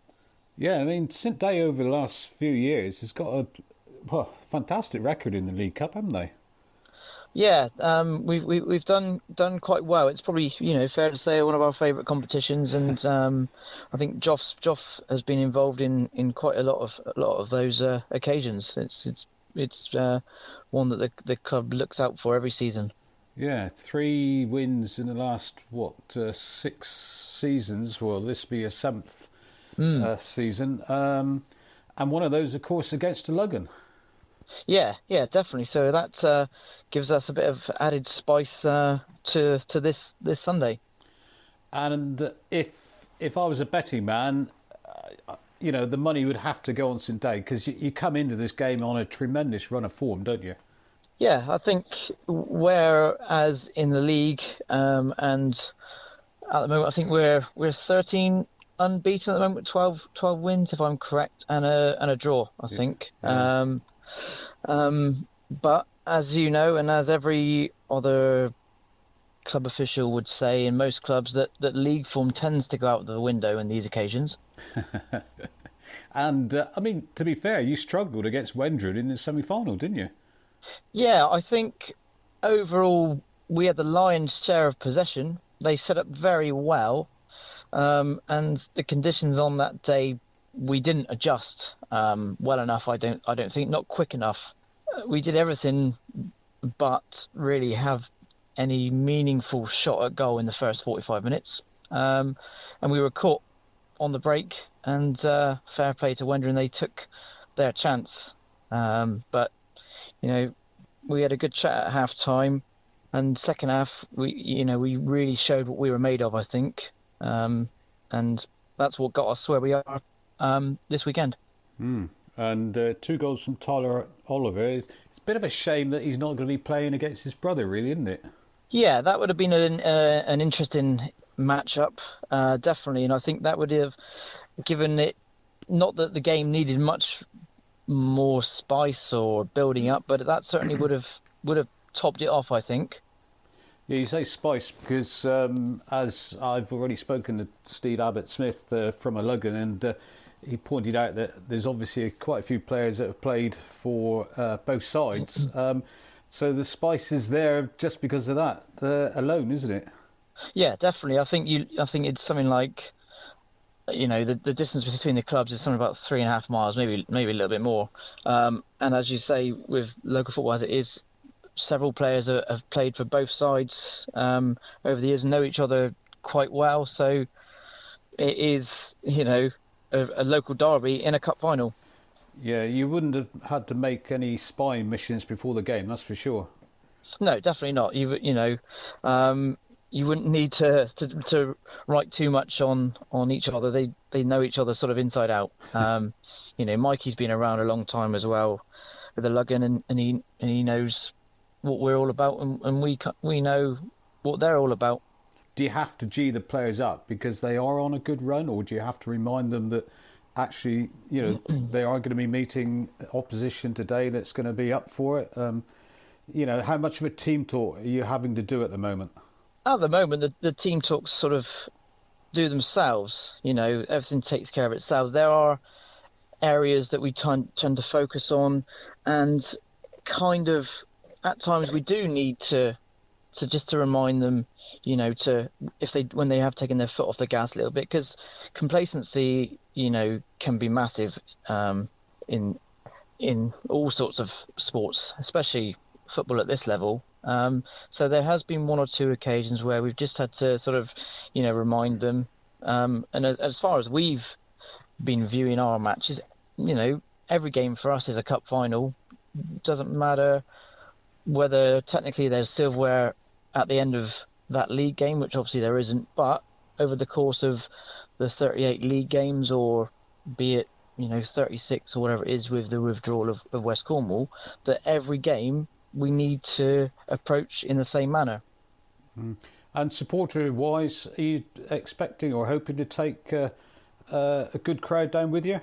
Um, hopefully, I'm I'm very hopeful that, that we've got one, if not two, coaches going down. I mean, last year the the support, even in those horrific conditions down at Port, um, was was phenomenal, and and it really sort of acted like the the twelfth the twelfth man for for the for the lads, and, and I think they, they played a massive part in in achieving what we did last last year. Actually, considering the conditions, because it rained for the whole 90 minutes, didn't it? Considering that, the match was actually quite a good spectacle, wasn't it? Yeah, it was. You know, it was a very very good game. You know, to to watch and participate in, and you know, I certainly think those that, that did brave elements certainly got value for money and and got a really good cup final. I think. Well, actually, I know you know there's a lot of stick given to the league uh, because Gala Park is chosen on a regular basis, but that's one of the beauties of having a, a fairly big stand, isn't it? Um, you know, in conditions like that, it was good to be in under and out of the rain, so uh, so you can't complain too much. No, no, definitely. Uh, you know, a lot of people say, "Oh well, Porthleven have got another cup final," but the the surroundings there and the pitch lent itself to to a good cup final and a, a, a, good atmosphere for the spectators and with with some protection from from the elements. And is it still one of the best pitches in the league? Yeah, definitely. It's definitely you know one of the best pitches in the county, I think, and hopefully we'll we'll see again next um well this weekend. Sorry, I know that the lads played down there um, the weekend before last. Um, I was absent, and they said it was you know, even even when other pitches were bone dry, it was still a little bit soft and, and conducive to good good football. Right, and let's have a, a very quick chat about the league as well, because um, I mean you're third in the table at the moment, and well, it, it's going to be tight running, isn't it? Uh, anyone what from five teams? Yeah, probably four, four, four or five. Yeah, definitely. Um, and if I'm honest, I think goal difference could play a massive, a massive part um, in in who wins the league this year. Oh, so you wouldn't have liked to uh, uh, when you saw the score from the Penryn game on Saturday? You weren't too chuffed with that one. Well, no, but everyone's played, you know, Carrick this year, and and um, you know, good on Carrick for getting a side out. To be fair, they could have they could have crumbled, and you know we could have been facing one one less team in the league. Um, but Rich has done a good job in getting a, a, a, team out, and, and we're still to play Carrick, which I think is our last game of the season. So um, oh, oh, right. mm, good timing. Yeah, yeah. So, yeah. Well, um, uh, as far as uh, the league goes, it's going to be a tight affair. You mentioned Carrick. There is this issue with, with teams struggling to get players. I assume there's no problem at St Day. Been a lot of talk this season, and, and obviously West Cornwall dropping out, Carrick struggling. What's the situation situation been like uh, at uh, at a club like St Day, where it seems to be that there's a, a, a great youth system there. There's lots of things going on. There's plans to you know improve the ground facilities, etc. I take it today are one of the clubs that are actually well on a high at the moment. Yeah, I think you know we've we've always had a very strong um, committee, and they're very very proactive, um, and they, they don't like to sort of sit still. So we're we're quite lucky in, in that respect, and that you know that leads to to fruition in other areas. You know, is how we've we've got a thriving youth section. Um, we had the su- successful under 16s team. A lot of them obviously moved on to to become Helston under 18s. We've we've got several of those that, that are involved with the club um, in men's football on Saturdays now. A few of them are currently away in a, on a Truro College tour, um, but we're we're quite lucky in, in that respect. Um, and because of the facilities, you know, the the successes we've had on the pitch, I think we, we've we've built from that, and, and people do want to come and play for us. Um, as for the first team, we've got a close knit squad who we've made a couple of additions to maybe each season, but the core of that squad have been together for four to five seasons now. Mm. So all looking good. And uh, and the final question is: Is there any truth in the in the suggestion that the, the tremendous run of form is with the appointment of you as assistant manager?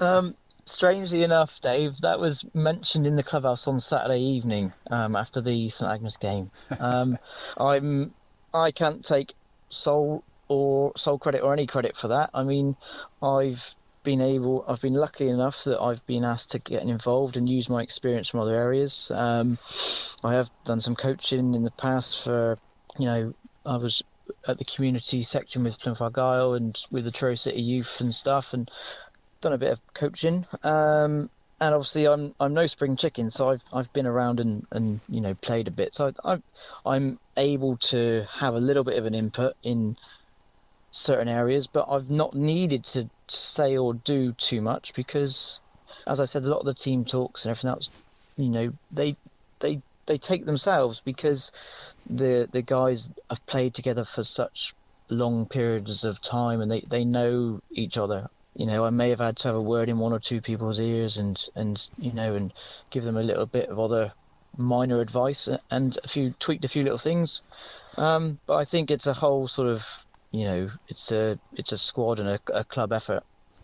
And uh, whilst I think about it, and this is the final question, Gary Johnson, what's the connection with you and him? I, I saw um, you on Twitter that.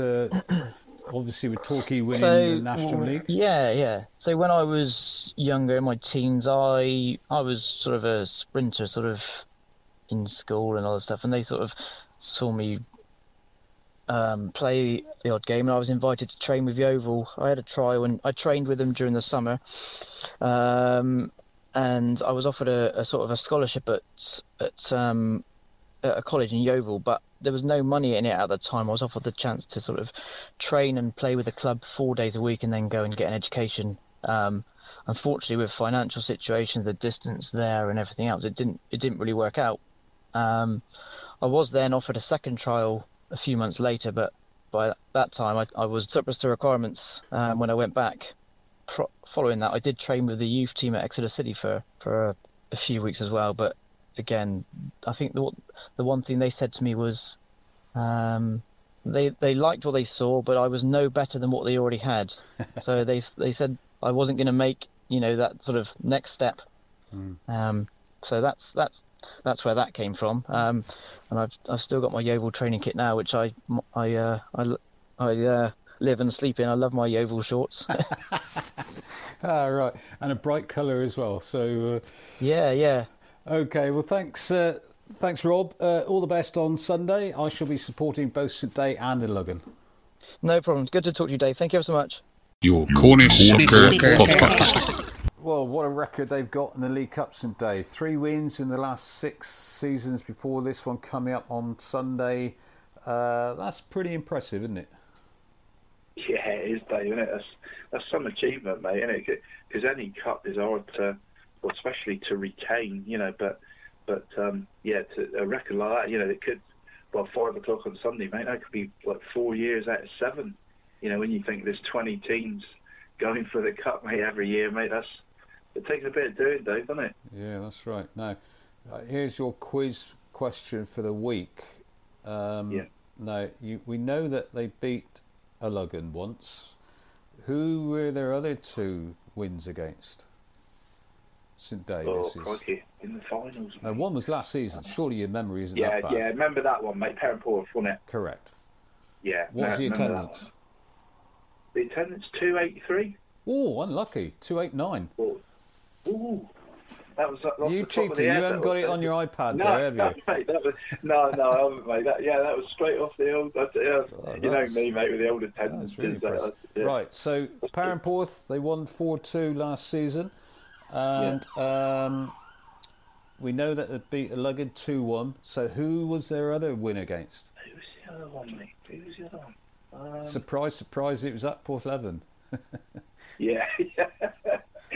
Shot, mate. Big shot. Um, oh, I don't think you'll get this one. I don't think. no, I don't even know where I'm at. Falmouth. Falmouth? No. Yeah. Falmouth, Oh, actually, Falmouth Falmouth won it the, uh, a couple of years before that. No, it wasn't Falmouth. It Is was a a thinking of? team down on the Lizard Peninsula. What, Elston, mate? Mullion. Well, you, let's just say all of them. Helston Mullion. Yeah. Now, which one is it? Yeah, I'll, I'll go for Mullion then, mate. Correct. It was Oh, Mullion. right. Yes, Oh, they wouldn't won have known that, 3 mate. 2. Your bonus question attendance? That day, mate? Yeah. 315. Way out. 205. 205. That's it. Yeah, not such a good Mullion would have bought a coach up for that, mate, wouldn't you? Yeah, interesting enough, the highest attendance in the last three, four, five, six, seven, eight, nine, about 10 seasons was 427, which is relatively impressive, I would say. Uh, Yeah, that was- Wendron against Ludgvan.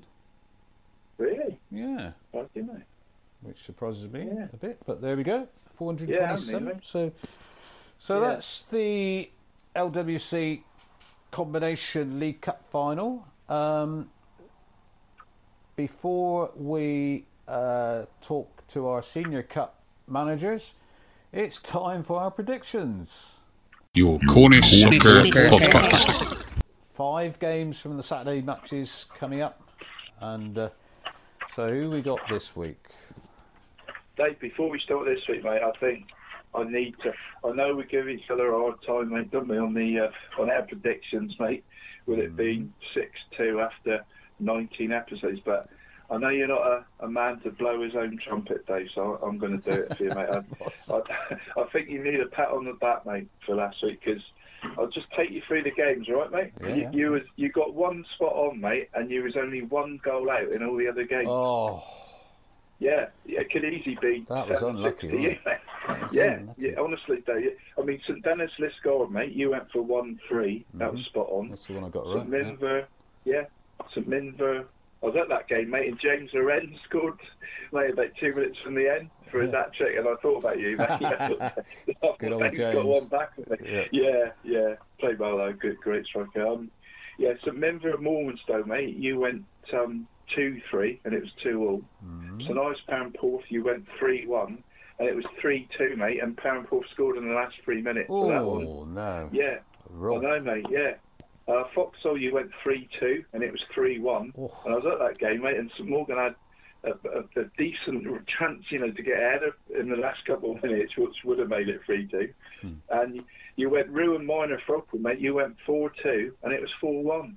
Hmm. So I think you've, you know, I think you deserve a pat on the back for that. Thank you very much. Thank you. Well, Well done, mate. right. I bet this week will be a shambles after you've said that. yeah. Right, so not quite so many games to choose from this week, as we've discovered already that not everyone's playing on Saturday. Um, so let's kick off in the Peninsula League. In fact, it's not all Saturday anyway, because this one is a Good Friday game. Uh, Godolphin Atlantic against Newquay. My turn to go first. It is your turn, Yeah. Dave, yeah. Yeah. So, uh, all yeah, obviously a real local derby. This one, two teams from the same town, so that uh, makes it a little bit more interesting. Because uh, as far as league position goes, it's not that uh, great a match. Godolphin fifteenth, Newquay thirteenth, but um, well, Godolphin seem to be getting some good results uh, last couple of games. Mm. So uh, and they got home advantage. I'm going to go. I know you're not going to like this because Newquay, one of your former teams. Godolphin three, Newquay one. Oh, mate.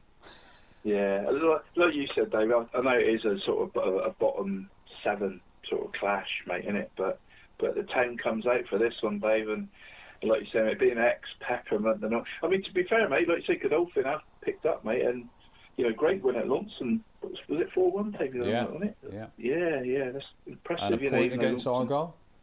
Exactly. Friday. Yeah, even more. Yeah, yeah. And Ar- did the Argyle scored in the last minute, mate? Didn't they? In that one? Uh, it was late on. Yeah, that's right. Yeah. So, So, so yeah, I mean, it could have been two, six, you know, six brilliant points, mate, couldn't it? But Mm. but Newquay have picked up a little bit. Dave, you know, obviously still follow Newquay's results, and they have picked up a bit of form lately, mate. They've had some decent wins. Um, you know, was it five 0 at Callington the other week?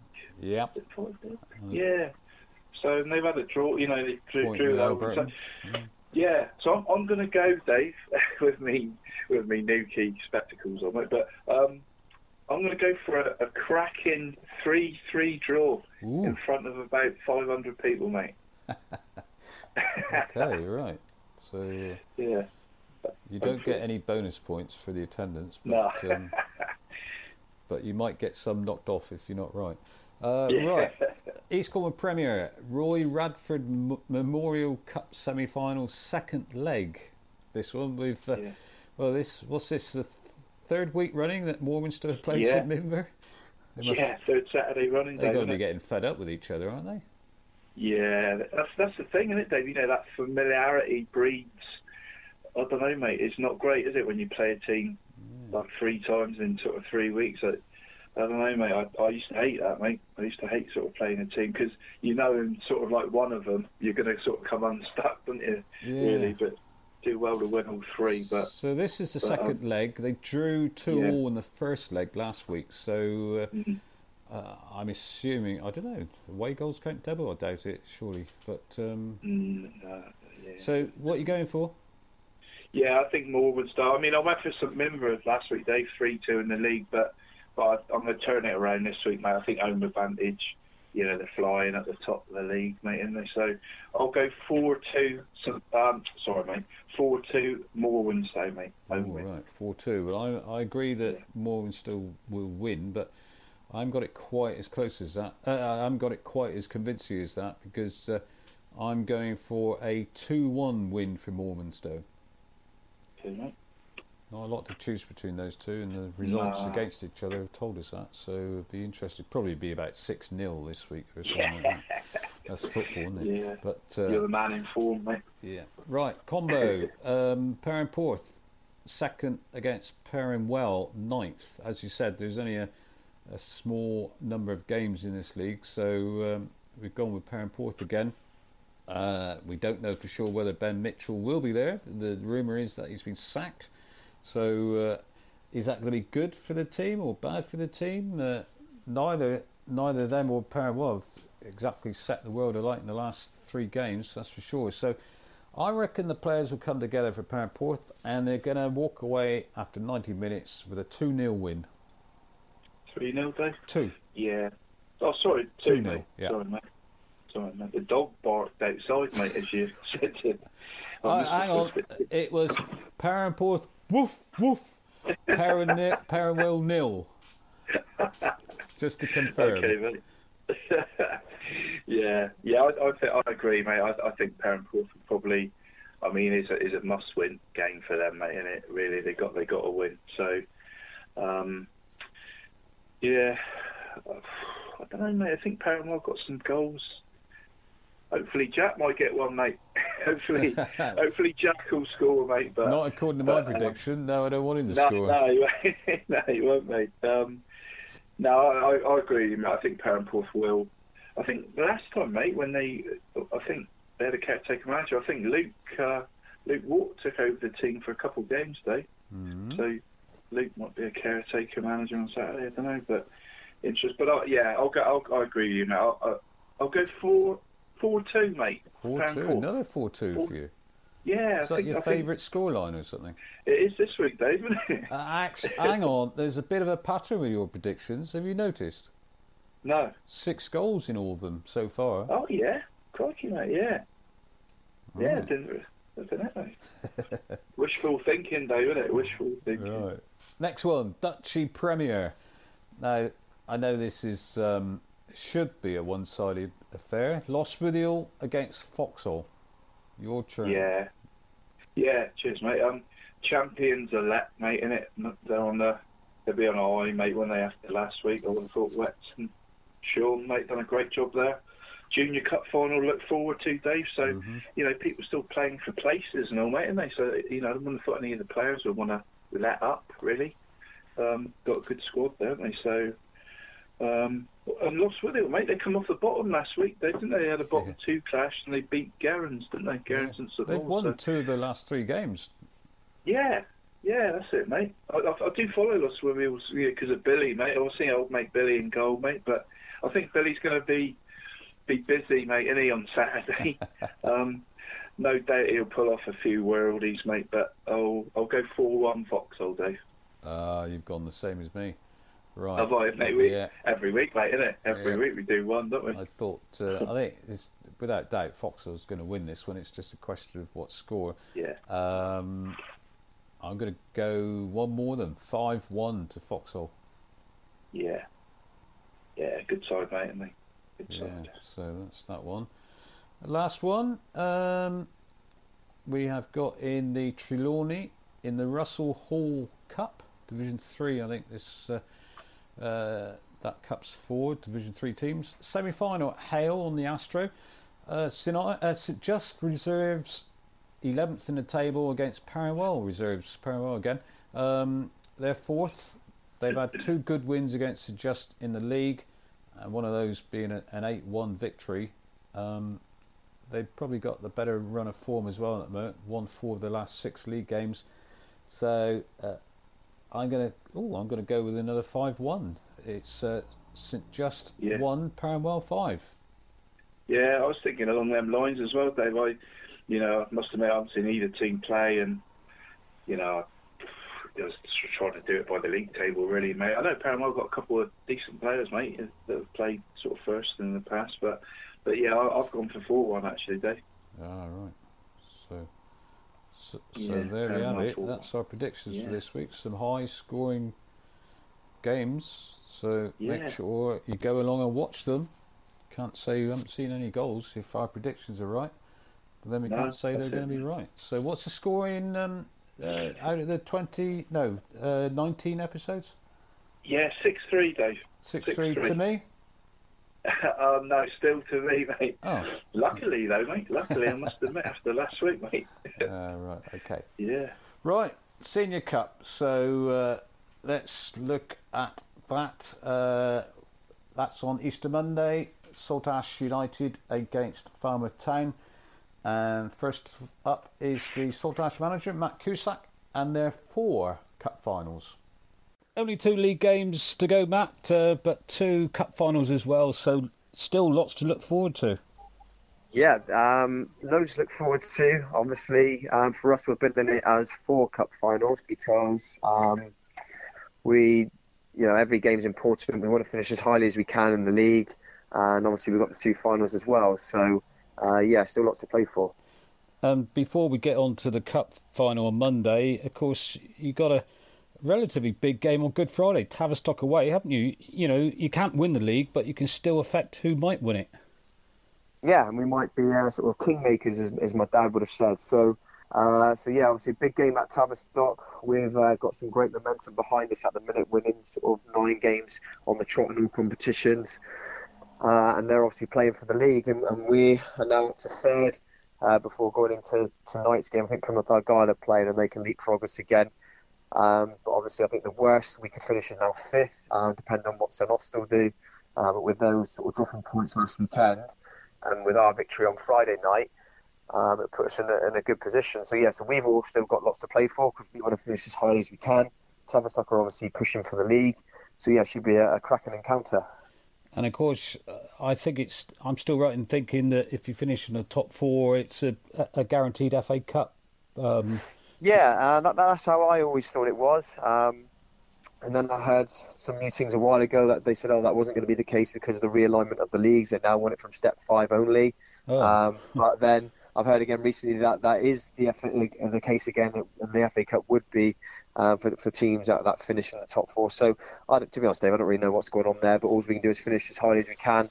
Uh, we've always said to the players, you finish within the top four, then it's guaranteed sort of FA Cup football for next year. So, um, so that that would, um, you know, be in, in line with one of our sort of newer targets, which was to finish in the top four. Now, now that's opened up again. So, uh, so yeah, we'll certainly be going there trying to do the best we can so we can finish as highly as we can. And the fact that obviously two days after you've played Tavistock, you have got the Easter Monday Senior Cup final. And will that sort of change how you approach your team selection? Uh, you know, you're going to rest anyone, or or you know, are there any sort of injury uh, doubts? Obviously, we'll have one eye on the final. Um, that, that's to be expected, but. Um, because we, we want to finish as highly as we can, we also have, have, have, a duty to, to pick players that are in form uh, and, and also to make sure that our squad is um, you know fully used, if you will, um, leading up to the, those cup finals. So everybody's got the, the, equal opportunity to, to showcase their talents, to, to put themselves in line with a possible cup final starting position. So, uh, so yeah, so we will be, you know, we're training Wednesday night. We'll have everybody there. Uh, apart from sort of Henry Wilson, he's the only absentee really. He, he, broke his hand a few weeks ago, so unfortunately his season is now done um, and he will look to come back next year. But uh, all the other boys should be there, and then uh, we will pick a side at Tavistock on Friday, and then once we've got through that game, we'll review, um, you know, how people fared, how they're feeling, and uh, then we'll pick a, another side for the Monday. So we'll see what happens after the Tavistock game, really. I mean, you're on a great run at the moment, aren't you? Um, what you've done, you've uh, ten games, is it, undefeated? Nine. Nine games. So nine, nine, nine straight wins. Yeah. Since our, our last defeat, which was home to Cullompton, um, we've gone nine straight wins in all competitions, which has been a, a, superb response from the players. I couldn't have asked for anything more uh, as a manager, and um, um, we've just tried to make them aware that, you know, whilst they, they might be thinking about cup finals and things, that actually, whilst you can play yourself into a cup final team, you can also play yourself out of one. So. Um, you know, we've tried to impress upon them that every game is important, uh, and that you know, sort of cup finals it, it, at the time, sort of three, four, five weeks away. So we needed them to focus on the immediate attention, which was the, the next upcoming game, and uh, just focus on doing their best for that shirt in those games. And then obviously, um, as we draw closer then it'll be you know up to us to pick a team from there. But but they've done really really well. It doesn't matter who we put on the pitch; they've all done really um, well. They've acted professionally. Uh, some of them have had to play in auxiliary roles, like we had on Friday night at Talk Point, um, just for the the greater good of the team. And uh, they, they've equipped themselves really well and, and given us a little headache for Monday, I would say. All right. So, well, that's that's always good for a manager, I guess, but not easy to tell someone that uh, sorry, but you're not going to be playing in in the final. Yeah, yeah, it, it, it's not it's not the easiest thing. Um, obviously, with it being my third time now, I'm a little bit more experienced in it because I've had to do that in the past with other players, um, and, and, it's not the easiest thing. But at the end of the day, uh, I think sometimes you've got to remove yourself from, um, you know, any, any sort of like personal friendships that you've got with players or, or whatever. You just got to do what you believe is the right thing for the team, and, and that's what I've always tried to do, uh, and, and that's what I'll do again on Monday. Now, as you said, you, have been in the final last. Well, this will be the third successive time. Um, I guess most of the squad have been there with you, haven't they? Or mostly from last season, at least. Yeah. Well, some of them have been there for. So obviously, this will be their third one in a row. Uh, some will be their second, and others it will be their first. So, uh, in terms of our squad last year, I think we've got about four changes uh, off the top of my head. So, Ryan Rickard, the goalkeeper, actually got sent off right before the final last year. So we ended up having to play our reserve team goalkeeper, who I didn't think had actually played in the Senior Cup before, and uh, but yeah, he ended up playing in the final for us uh, and did a great job on the day, young Ash Clellens. But um, this year we'll be hopeful that Ricks can play in goal, and uh, obviously as long as he gets through Friday, uh, and then other people, Toby Clark's moved on now, Tom King's moved on. Uh, so yeah, we've uh, I think Richard Madison was injured last year. Uh, Steve Siderson wasn't available last year, so we'll have all those boys back in contention as well. So, whilst I'd say about uh, two thirds of the squad were probably there last year, um, there'll be a good third of them that will want to get there and prove themselves this year for sure. And because you've been there for the last few years, um, is there any sort of special uh, Easter Monday match routine that you've adopted, or is it uh, pretty much uh, different each year? Um, that's an opportunity for us to dress up a little bit, Dane and I. Um, so we'd like to go down in smarter attire than just our football tracksuit. Um, but the rest of the boys, we try and make it as routine as possible for them. Uh, I, I, think that's important to try and make it as normal as a match day as possible um, in terms of their preparation. Obviously, the game's at two o'clock instead of three o'clock, so everything in terms of preparation we've done a, a, about an hour earlier maybe a little bit more, um, give or take, if we're taking a coach down. But that's that's the only difference, really. We try and make it as normal as possible for the players and uh, obviously it is, it is a special occasion. I, I, really like this competition. I mean, I see it personally as like Cornwall's FA Cup, and uh, I, I, love the fact that you get to go to other grounds and meet other teams that are in different leagues. And I always really enjoyed that as a player, and I really enjoy it as a manager as well. Uh, so, so I think it's a really special competition, and hopefully we'll get sort of good support from both sides, and uh, just from sort of the neutral as well to make it a really good atmosphere on the day. You're the second one to tell me that today, that it's the, the Cornwall version of the FA Cup. But it is that bigger competition, isn't it? Even to players that don't even live in Cornwall, it is still a big competition, isn't it? Which is good it's to see. It's a huge competition, and just um, you know, just growing up with, with, my own sort of dad and my granddad um, that both played in the, the South Southwestern League as it was then, and they always you know told me how big a competition it was and how many fans used to attend, which I've been led to believe were, were in you know more numbers than what you get these days. So yeah, it's a special competition, and what we try and say to the players, well, it's a competition that not everybody gets a chance to play a final in. So let alone win a final. So yeah, the fact that the, you know this group of players, some of them have been there, and this is their third in a row, um, shows you how well they've done, and, and, you know they'll fully embrace it on the day, and um, you know we're very much looking forward to it. And finally, I know you you you have regular chats with Falmouth manager uh, Andy Westgarth. Have you talked much yeah. since both of you made it into the final?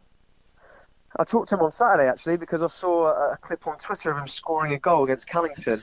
so, uh, so yeah, so I had a little little chat with him about that. It was a nice neat finish from him, and uh, I, I, think he's playing himself into the cup final squad for Falmouth at this rate. But uh, but yeah, he's um, obviously we do chat a lot, and uh, it'll probably go a little bit quieter leading up to the cup final itself. But we'll both wish wish one another you know all the best for the day itself, and then afterwards, what we'll most definitely do is have a beer together. You know, whatever happens, uh, whatever the outcome. Uh, we'll sit and have a beer afterwards, and um, we'll take the, the rest from there. But but yeah, you know, we we do talk quite a lot really about the the, the circuit, and um, but I, that, I expect that to sort of drive a bit maybe towards the cup final. But that's a good thing about football, isn't it? That you can your opponents on the pitch, but or this is the way it should be. Your opponent's on the pitch, but as soon as the final whistle's gone, you're back to being friends and talking about the game that we all love. Absolutely, absolutely, and you know, I think that's the, the great thing about football is that you end up having sort of lifelong friends, really. And uh, I think uh, off the top of my head, I reckon probably about 90, 95 percent of the people I know in, in, life are probably through football. So, um, so yeah, I've got a lot to thank from the game itself, and uh, it's uh, yeah, I think that's the, the, the, right way to go about it. Leave all the emotions of the day on the pitch, and then afterwards um, we'll have a, a, a point together, whatever happens. Okay, thanks, Matt. All the best for Tuesday. Monday and the weekend. Your Cornish Soccer Podcast. Matty uh, obviously regards the uh, Cornwall Senior Cup as a very big competition to win, the Cornwall version of the FA Cup. How big is it yeah. to you then, Rappo?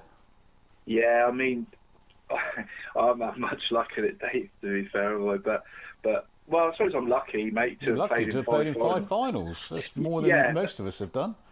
Yeah, that's right, Dave. I shouldn't be too ungrateful, mate. And it and it is, mate. You know, like I, I, do agree with what Slate said, mate, and, and Matt as well. Really, mate. It, it is the FA Cup of Cornwall, mate. Isn't it Easter Monday? Mm. You know, it's that the biggest one-off game in the county, really, mate. Isn't it? And it's yeah. Um, Oh, mate, I wish I could have my time over, mate. You know, but uh... what's your best memory then of the Senior Cup? Not necessarily any game you've played in, but uh, yeah. Are there any games that sort of stand out for you? Um, yeah, not too many good memories really, Dave. For the, I mean, I, I mean, I did have one of my best ever games, mate, for Falmouth in the Senior Cup semi-final, mate, at Newquay. We we were losing three 0 mate, to to Liskeard, or three one it was, Dave, when they were the uh, Western League side. Yeah. I, I don't know if you remember this game, mate, but it was at, it was at Newquay, mate, and um, it might have been '91. I think it might have been when we lost the final to Saltash at Newquay, mate. But but um, yeah, we three one down at half time, mate, and we second half, mate, we were, we were brilliant, mate. We absolutely battered them, and we won five three in the end. And I, I remember I scored two and set up two in that game, mate, and. Um, I even got a well played off me dad, mate, when I got home in the evening. so um, yeah, so and I did, you know, I didn't get that very often, mate. So I, I knew I must have had a decent game, mate. You know, I think it's one of my best games for Falmouth. But um, but no, I, I, I'll tell you a story, Dave. I, I, if quickly, mate. You remember Gary Harrison, mate? Yeah. You know, yeah, we played. It was the it was the '91 final, mate. Against I think someone was talking about it on the forum, mate, in the week, and um, yeah, we played Saltash. We lost 4 1 in the end, mate. Went 1 0 up through George, mate, George Torrance Turbo, but we ended up losing 4 1 to brilliant Saltash team, mate. And, and Gary, he was about 34 years old, mate, and I played up front with Gary all season, mate. And um, and he we was chatting before the game, and he said, Oh, I've got my whole family coming down from. Um, Plymouth today in a minibus, you know, about 16 of them. He said, "This is." He said, "I've been waiting for this game all my life." He said, "It's my first senior cup final." he said, you know, it's all right for you. Like you're 23 and you've already played in three. I felt a bit bad, really, mate. You know, because uh, he goes, I've been waiting for this game all my life. I said, I said, oh, brilliant, Garrett. I, said, I didn't know it was your first final and that because he played for some good sides, you know, in his career and all day.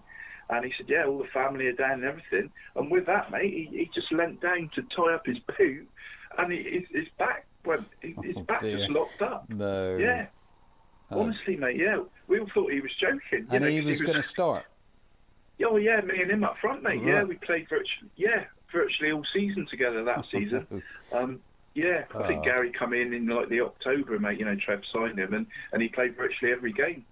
You know, ever since good target man, and you know, perfect for me to play off, mate. You know, and uh, yeah, I felt so sorry for. Him.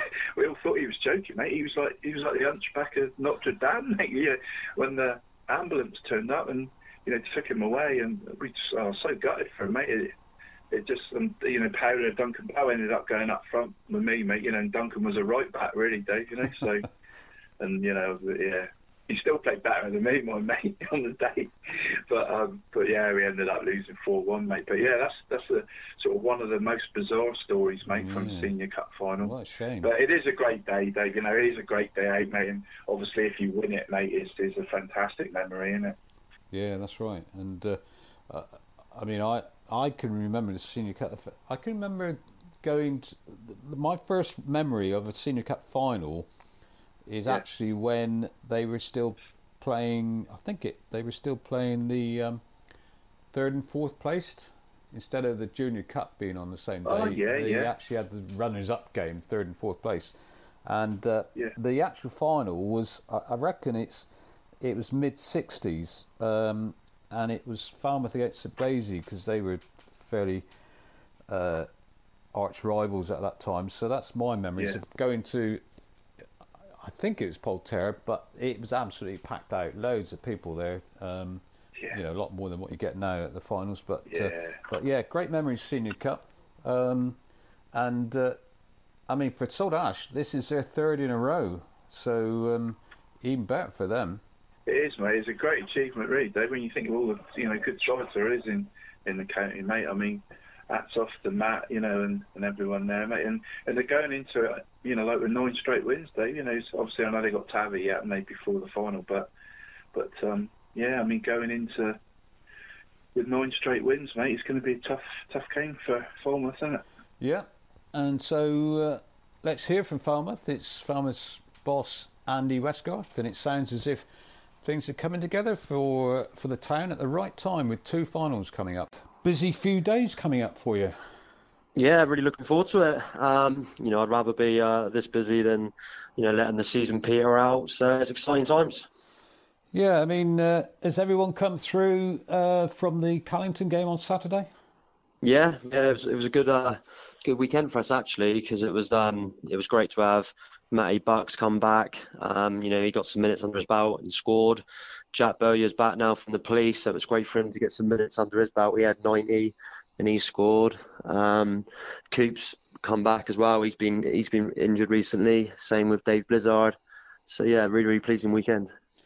So from a few weeks ago, when it seemed as if uh, you were scratching around for players, it, it's suddenly all coming all coming good again.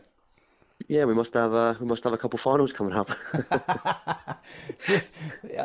what you mean? That might be an incentive for players to, to make sure they're fit and available. Do you? No, but it's just uh, it's lucky for us that everything is coming together at the right times because it'd be nothing worse or more frustrating than you know getting to two finals and, and not having a, a team that can compete or um, you know give the best of what we can give. Yeah, I mean, of course, before we talk about Easter Monday, uh, you've got the small matter of a game on Good Friday, uh, uh, and that's against, uh, what is it, home to Helston, isn't it? So not an easy one as such. No, very easy playing your, your local rivals, is it? Especially a couple of days before a cup final, but it is what it is, and, and you know, teams in the past when they've gone for trebles and and going for league titles and stuff they've had to play those games so you know there's nothing out of the norm that we're not expected to do so that's what it is do you go into friday's game though well obviously you go into it with one eye at least on easter monday but do you, do you think about the team and any injuries do you, do you are you considering resting players tactically and and physically and, and all that sort of thing yeah, it is a tough one because you know you speak to so many people and they've all got different opinions. You know, some people are saying rest players, some people would say, yeah, just go out and play your full strength side. So, you know, it's definitely something that we've got one eye on, and and you know we've got to, we've got to have a um, you know keep our eye on Monday, obviously. But you know, I don't think we're going to make too drastic changes because we haven't got the squad bit. So, you know, we'll just take the game as it comes, really. And Easter Monday, I mean, I know for the club it's uh, how many years is it? Uh, 19 years or something like that? 22 it is, I think. 22 years since Falmouth uh, uh, were last in a Easter Monday Senior Cup final. No doubt, there's been a bit of a buzz around the place, uh, you know, leading up to this. Yeah, it's great for the, it's great for the town, not just the club, because there's been some, you know, some faces that we haven't seen for a long time, and, and they were there watching on Saturday. So, yeah, it's definitely a, a bit of excitement going around. And what about yourself? Uh, I know you played in some very good sides, but uh, have you been? Uh, have you appeared in a Easter Monday final before? No, I haven't. Um, I've got to the semi-final a few times.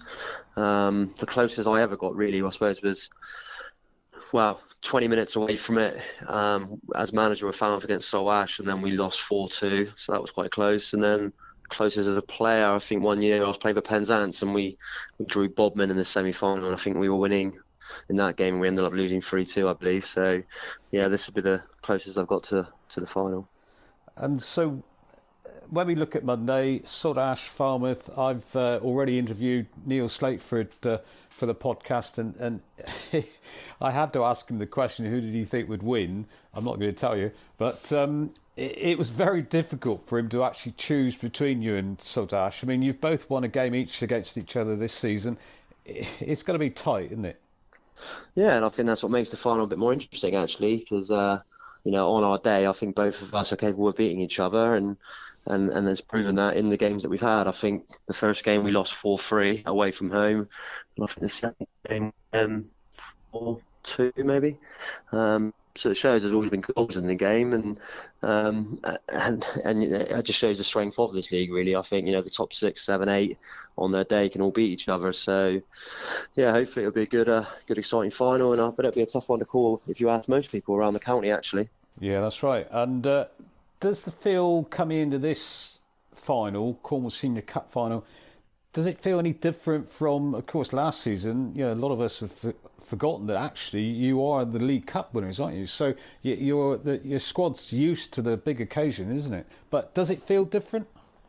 Yeah, it definitely does feel different. You know, um, like last season was a great journey for us. Obviously, a new team. You know, coming third in the league and, and winning the cup. So you know that was all new and exciting. Whereas this year, you can say that we have got a team of winners, which is good, um, and they've all got that experience of being in a cup final. But you know, for Easter Monday, um, it's a different kettle of fish, really, because this is our FA Cup, isn't it? Really, not many people have won it.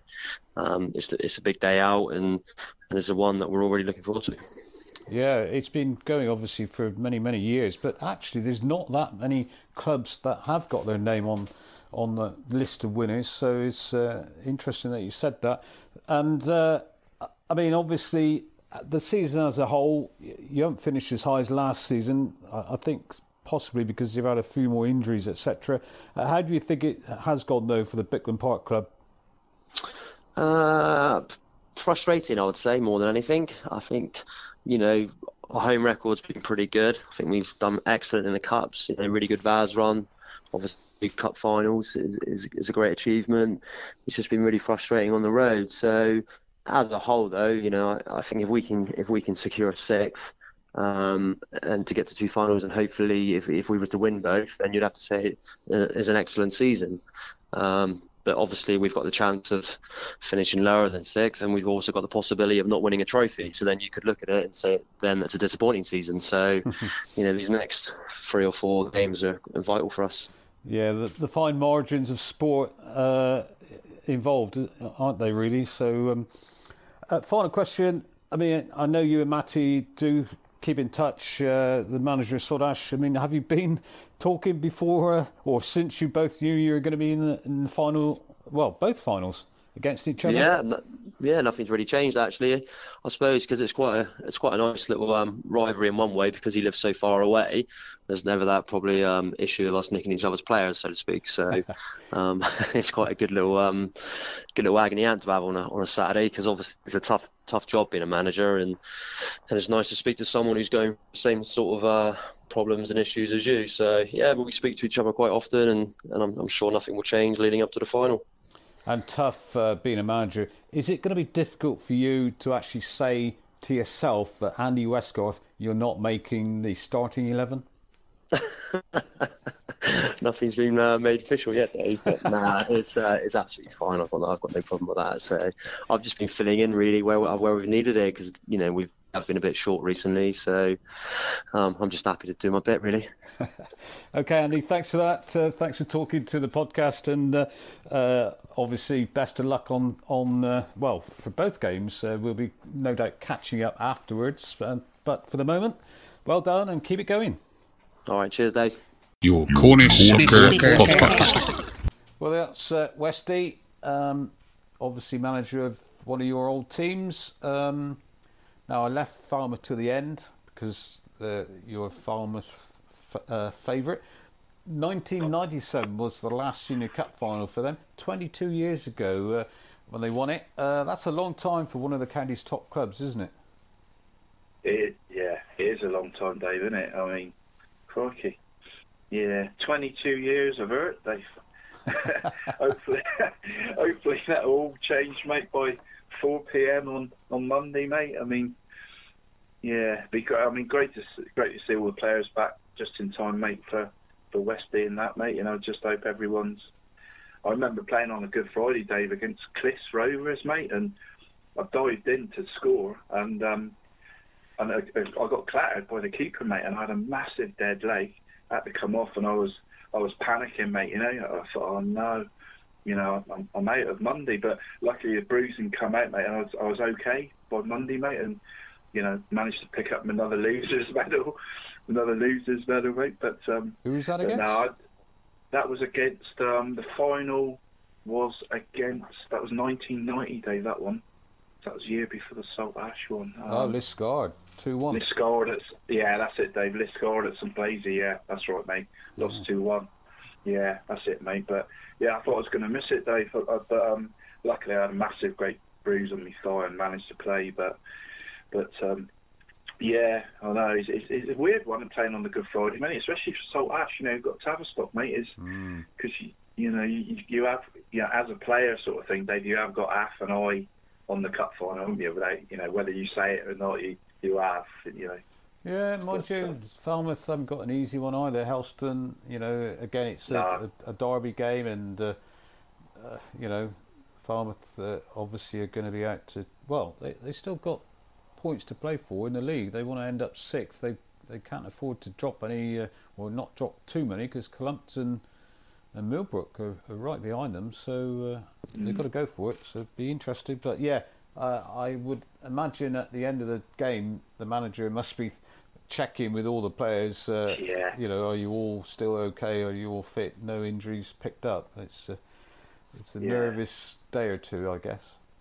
Yeah, it is a nervy one, mate, isn't it? But um, yeah, I thought, you know, Saltash on that great run, Dave. But I just, you know, I, I think I'm going to let my heart rule my head, mate. And I think Westy's done a fantastic job, mate, with, with you know Milchie and Charlie and all, mate, and all all the players there, mate. And I just, you know, they they've become a real good cup team, mate, and they beat anyone on their day. And you know, I'm I'm going to just go for Falmouth to end all those years of uh, pain, mate. Okay. well, that's it. That's another week gone, Rapper. We're we're way out of time again. Crikey, sorry, Dave. Probably me rab- rabbiting on, mate. Rabbiting Well, on. you, you've had to do a bit more talking this week because you're not here next week, are you? So uh, I, I know. I owe you an apology for that, Dave. I- Well, it, it's Rachel's fault, mate. I mean, looking a surprise hol- a surprise holiday, mate. Um, I'm going to miss Falmouth, mate. Easter Monday final, the, the, com- the combo final, mate. You know, I've got a few mates in both teams, mate. Some some Diana Logan. Going to miss that, mate. And uh, I don't know, mate. Women, women, mate. But um, you think she'd know better, mate, not to do a surprise uh, week in Egypt, mate, wouldn't you, for um, oh in well. the in the football season, mate. But bless her. could be Bless her, worse. mate. Could be worse. You could have been going to visit Notre Dame or something like that, couldn't you? Yeah, flipping it. It's funny, Dave, because I had a hunch about that. Sorry, mate. It's terrible, mate. That's, actually, that's terrible. That's not a laughing matter anyway. I mean, one of the No, it's- world's iconic buildings. Yeah, it is. But, what a shame, um, mate. but we'll keep that bit in anyway, just so it Oh. I was, gonna, I was just going to say cut that bit out if you like. But, but um, no, no. Re- apologies for next week, Dave. Um, I'll uh, yeah, I'll uh, hopefully be back fresh, mate, in uh, two weeks' time. Mate, I'm going to Exeter on uh, Friday. I know you're going to a load of games, mate, but but uh, Which Friday? Rach and the mother-in-law, Oh, mate, they're going, they're going. on- Yeah, Good Friday. I'm going to miss all the local stuff because you're not even watching a local game on Good Friday. I know, mate. I've, I've, I've deserted my post, mate. How can I call myself a Cornish football fan, mate? You know. But um, no, I thought it was a good chat because they, I mean, their their hour in IKEA, Dave, turns into about four, mate. So I, I got the fix. You know, as soon as I knew you, I had to drive up Exeter, mate. I thought, yeah, yeah, let's have a look at it, get the fix. And Exeter are playing Crawley, mate, at one o'clock. All right. So, yeah, I haven't been up this season because I try and go up like once a year. You know, still got the old soft spot, mate, from me, from me days there, like mate. So, mm. yeah, hopefully they're in the playoffs as well, mate. So, They've made the playoffs get a good- already, have they? So well, not no, no. They they- need a few more wins yet. Really, they're four points clear of Carlisle now, mate. So, right. so I'm hoping, you know, with you know, if Carlisle will lose, I think they got a tough game, mate. So if Exeter might get a nice gap, mate. So. Yeah, so yeah, they're off to IKEA. mate. So I said, just drop me at St James's Park, Dave, at 12 o'clock and Right. pick me up when you finish, mate. So I'll be wandering the streets of Exeter, probably looking at all your tweets, mate, and all the Cornish football tweets, mate. See how all the other games got on, on on Good Friday, mate. Yeah. Well, I'm off to. I think I'm off to Tavistock. Tavistock against Saltash Good Friday in the morning, and then Liskeard Yeah. against Dobwalls on the way back in the afternoon. Oh yeah, yeah. Nice local derby. Yeah, Saturday it's uh, commentating for Piran Films in the Truro versus Gloucester game, so that's uh, a Yeah, six big- pointer match massive, we've mate. touched on already. Sunday good it's a to combination League Cup final. Yeah. Monday it's a Senior Cup final. Oh, you're making me feel jealous here, Dave. Flipping it. I suppose I, I should be grateful, mate. Ta you know, lying in the sun, mate, eating and drinking and reading a few football books, mate, for a week and sleeping, mate. I suppose. Oh, I well, I'll should probably be just- sunbathing at Bodmin, True, mate. True, mate. although it's freezing, freezing cold there last Saturday anyway. But um, so Yeah. before we go, let's just remind everyone: don't forget if you want to make sure you don't miss any episodes of the Rapper and Deeks Friday Fix podcast, although this one's out on a Thursday. Just subscribe on your podcast platform that you use, and that's it, Rapper, isn't it? It's so easy to do. It is, mate. Yeah, so easy, Dave. A click, of, a click of your finger, mate, and and we're with you within about five seconds, mate. Isn't we? Right, that's it. Time out. Gotta Yeah. go. Click, listen, enjoy. Your Cornish Soccer Podcast.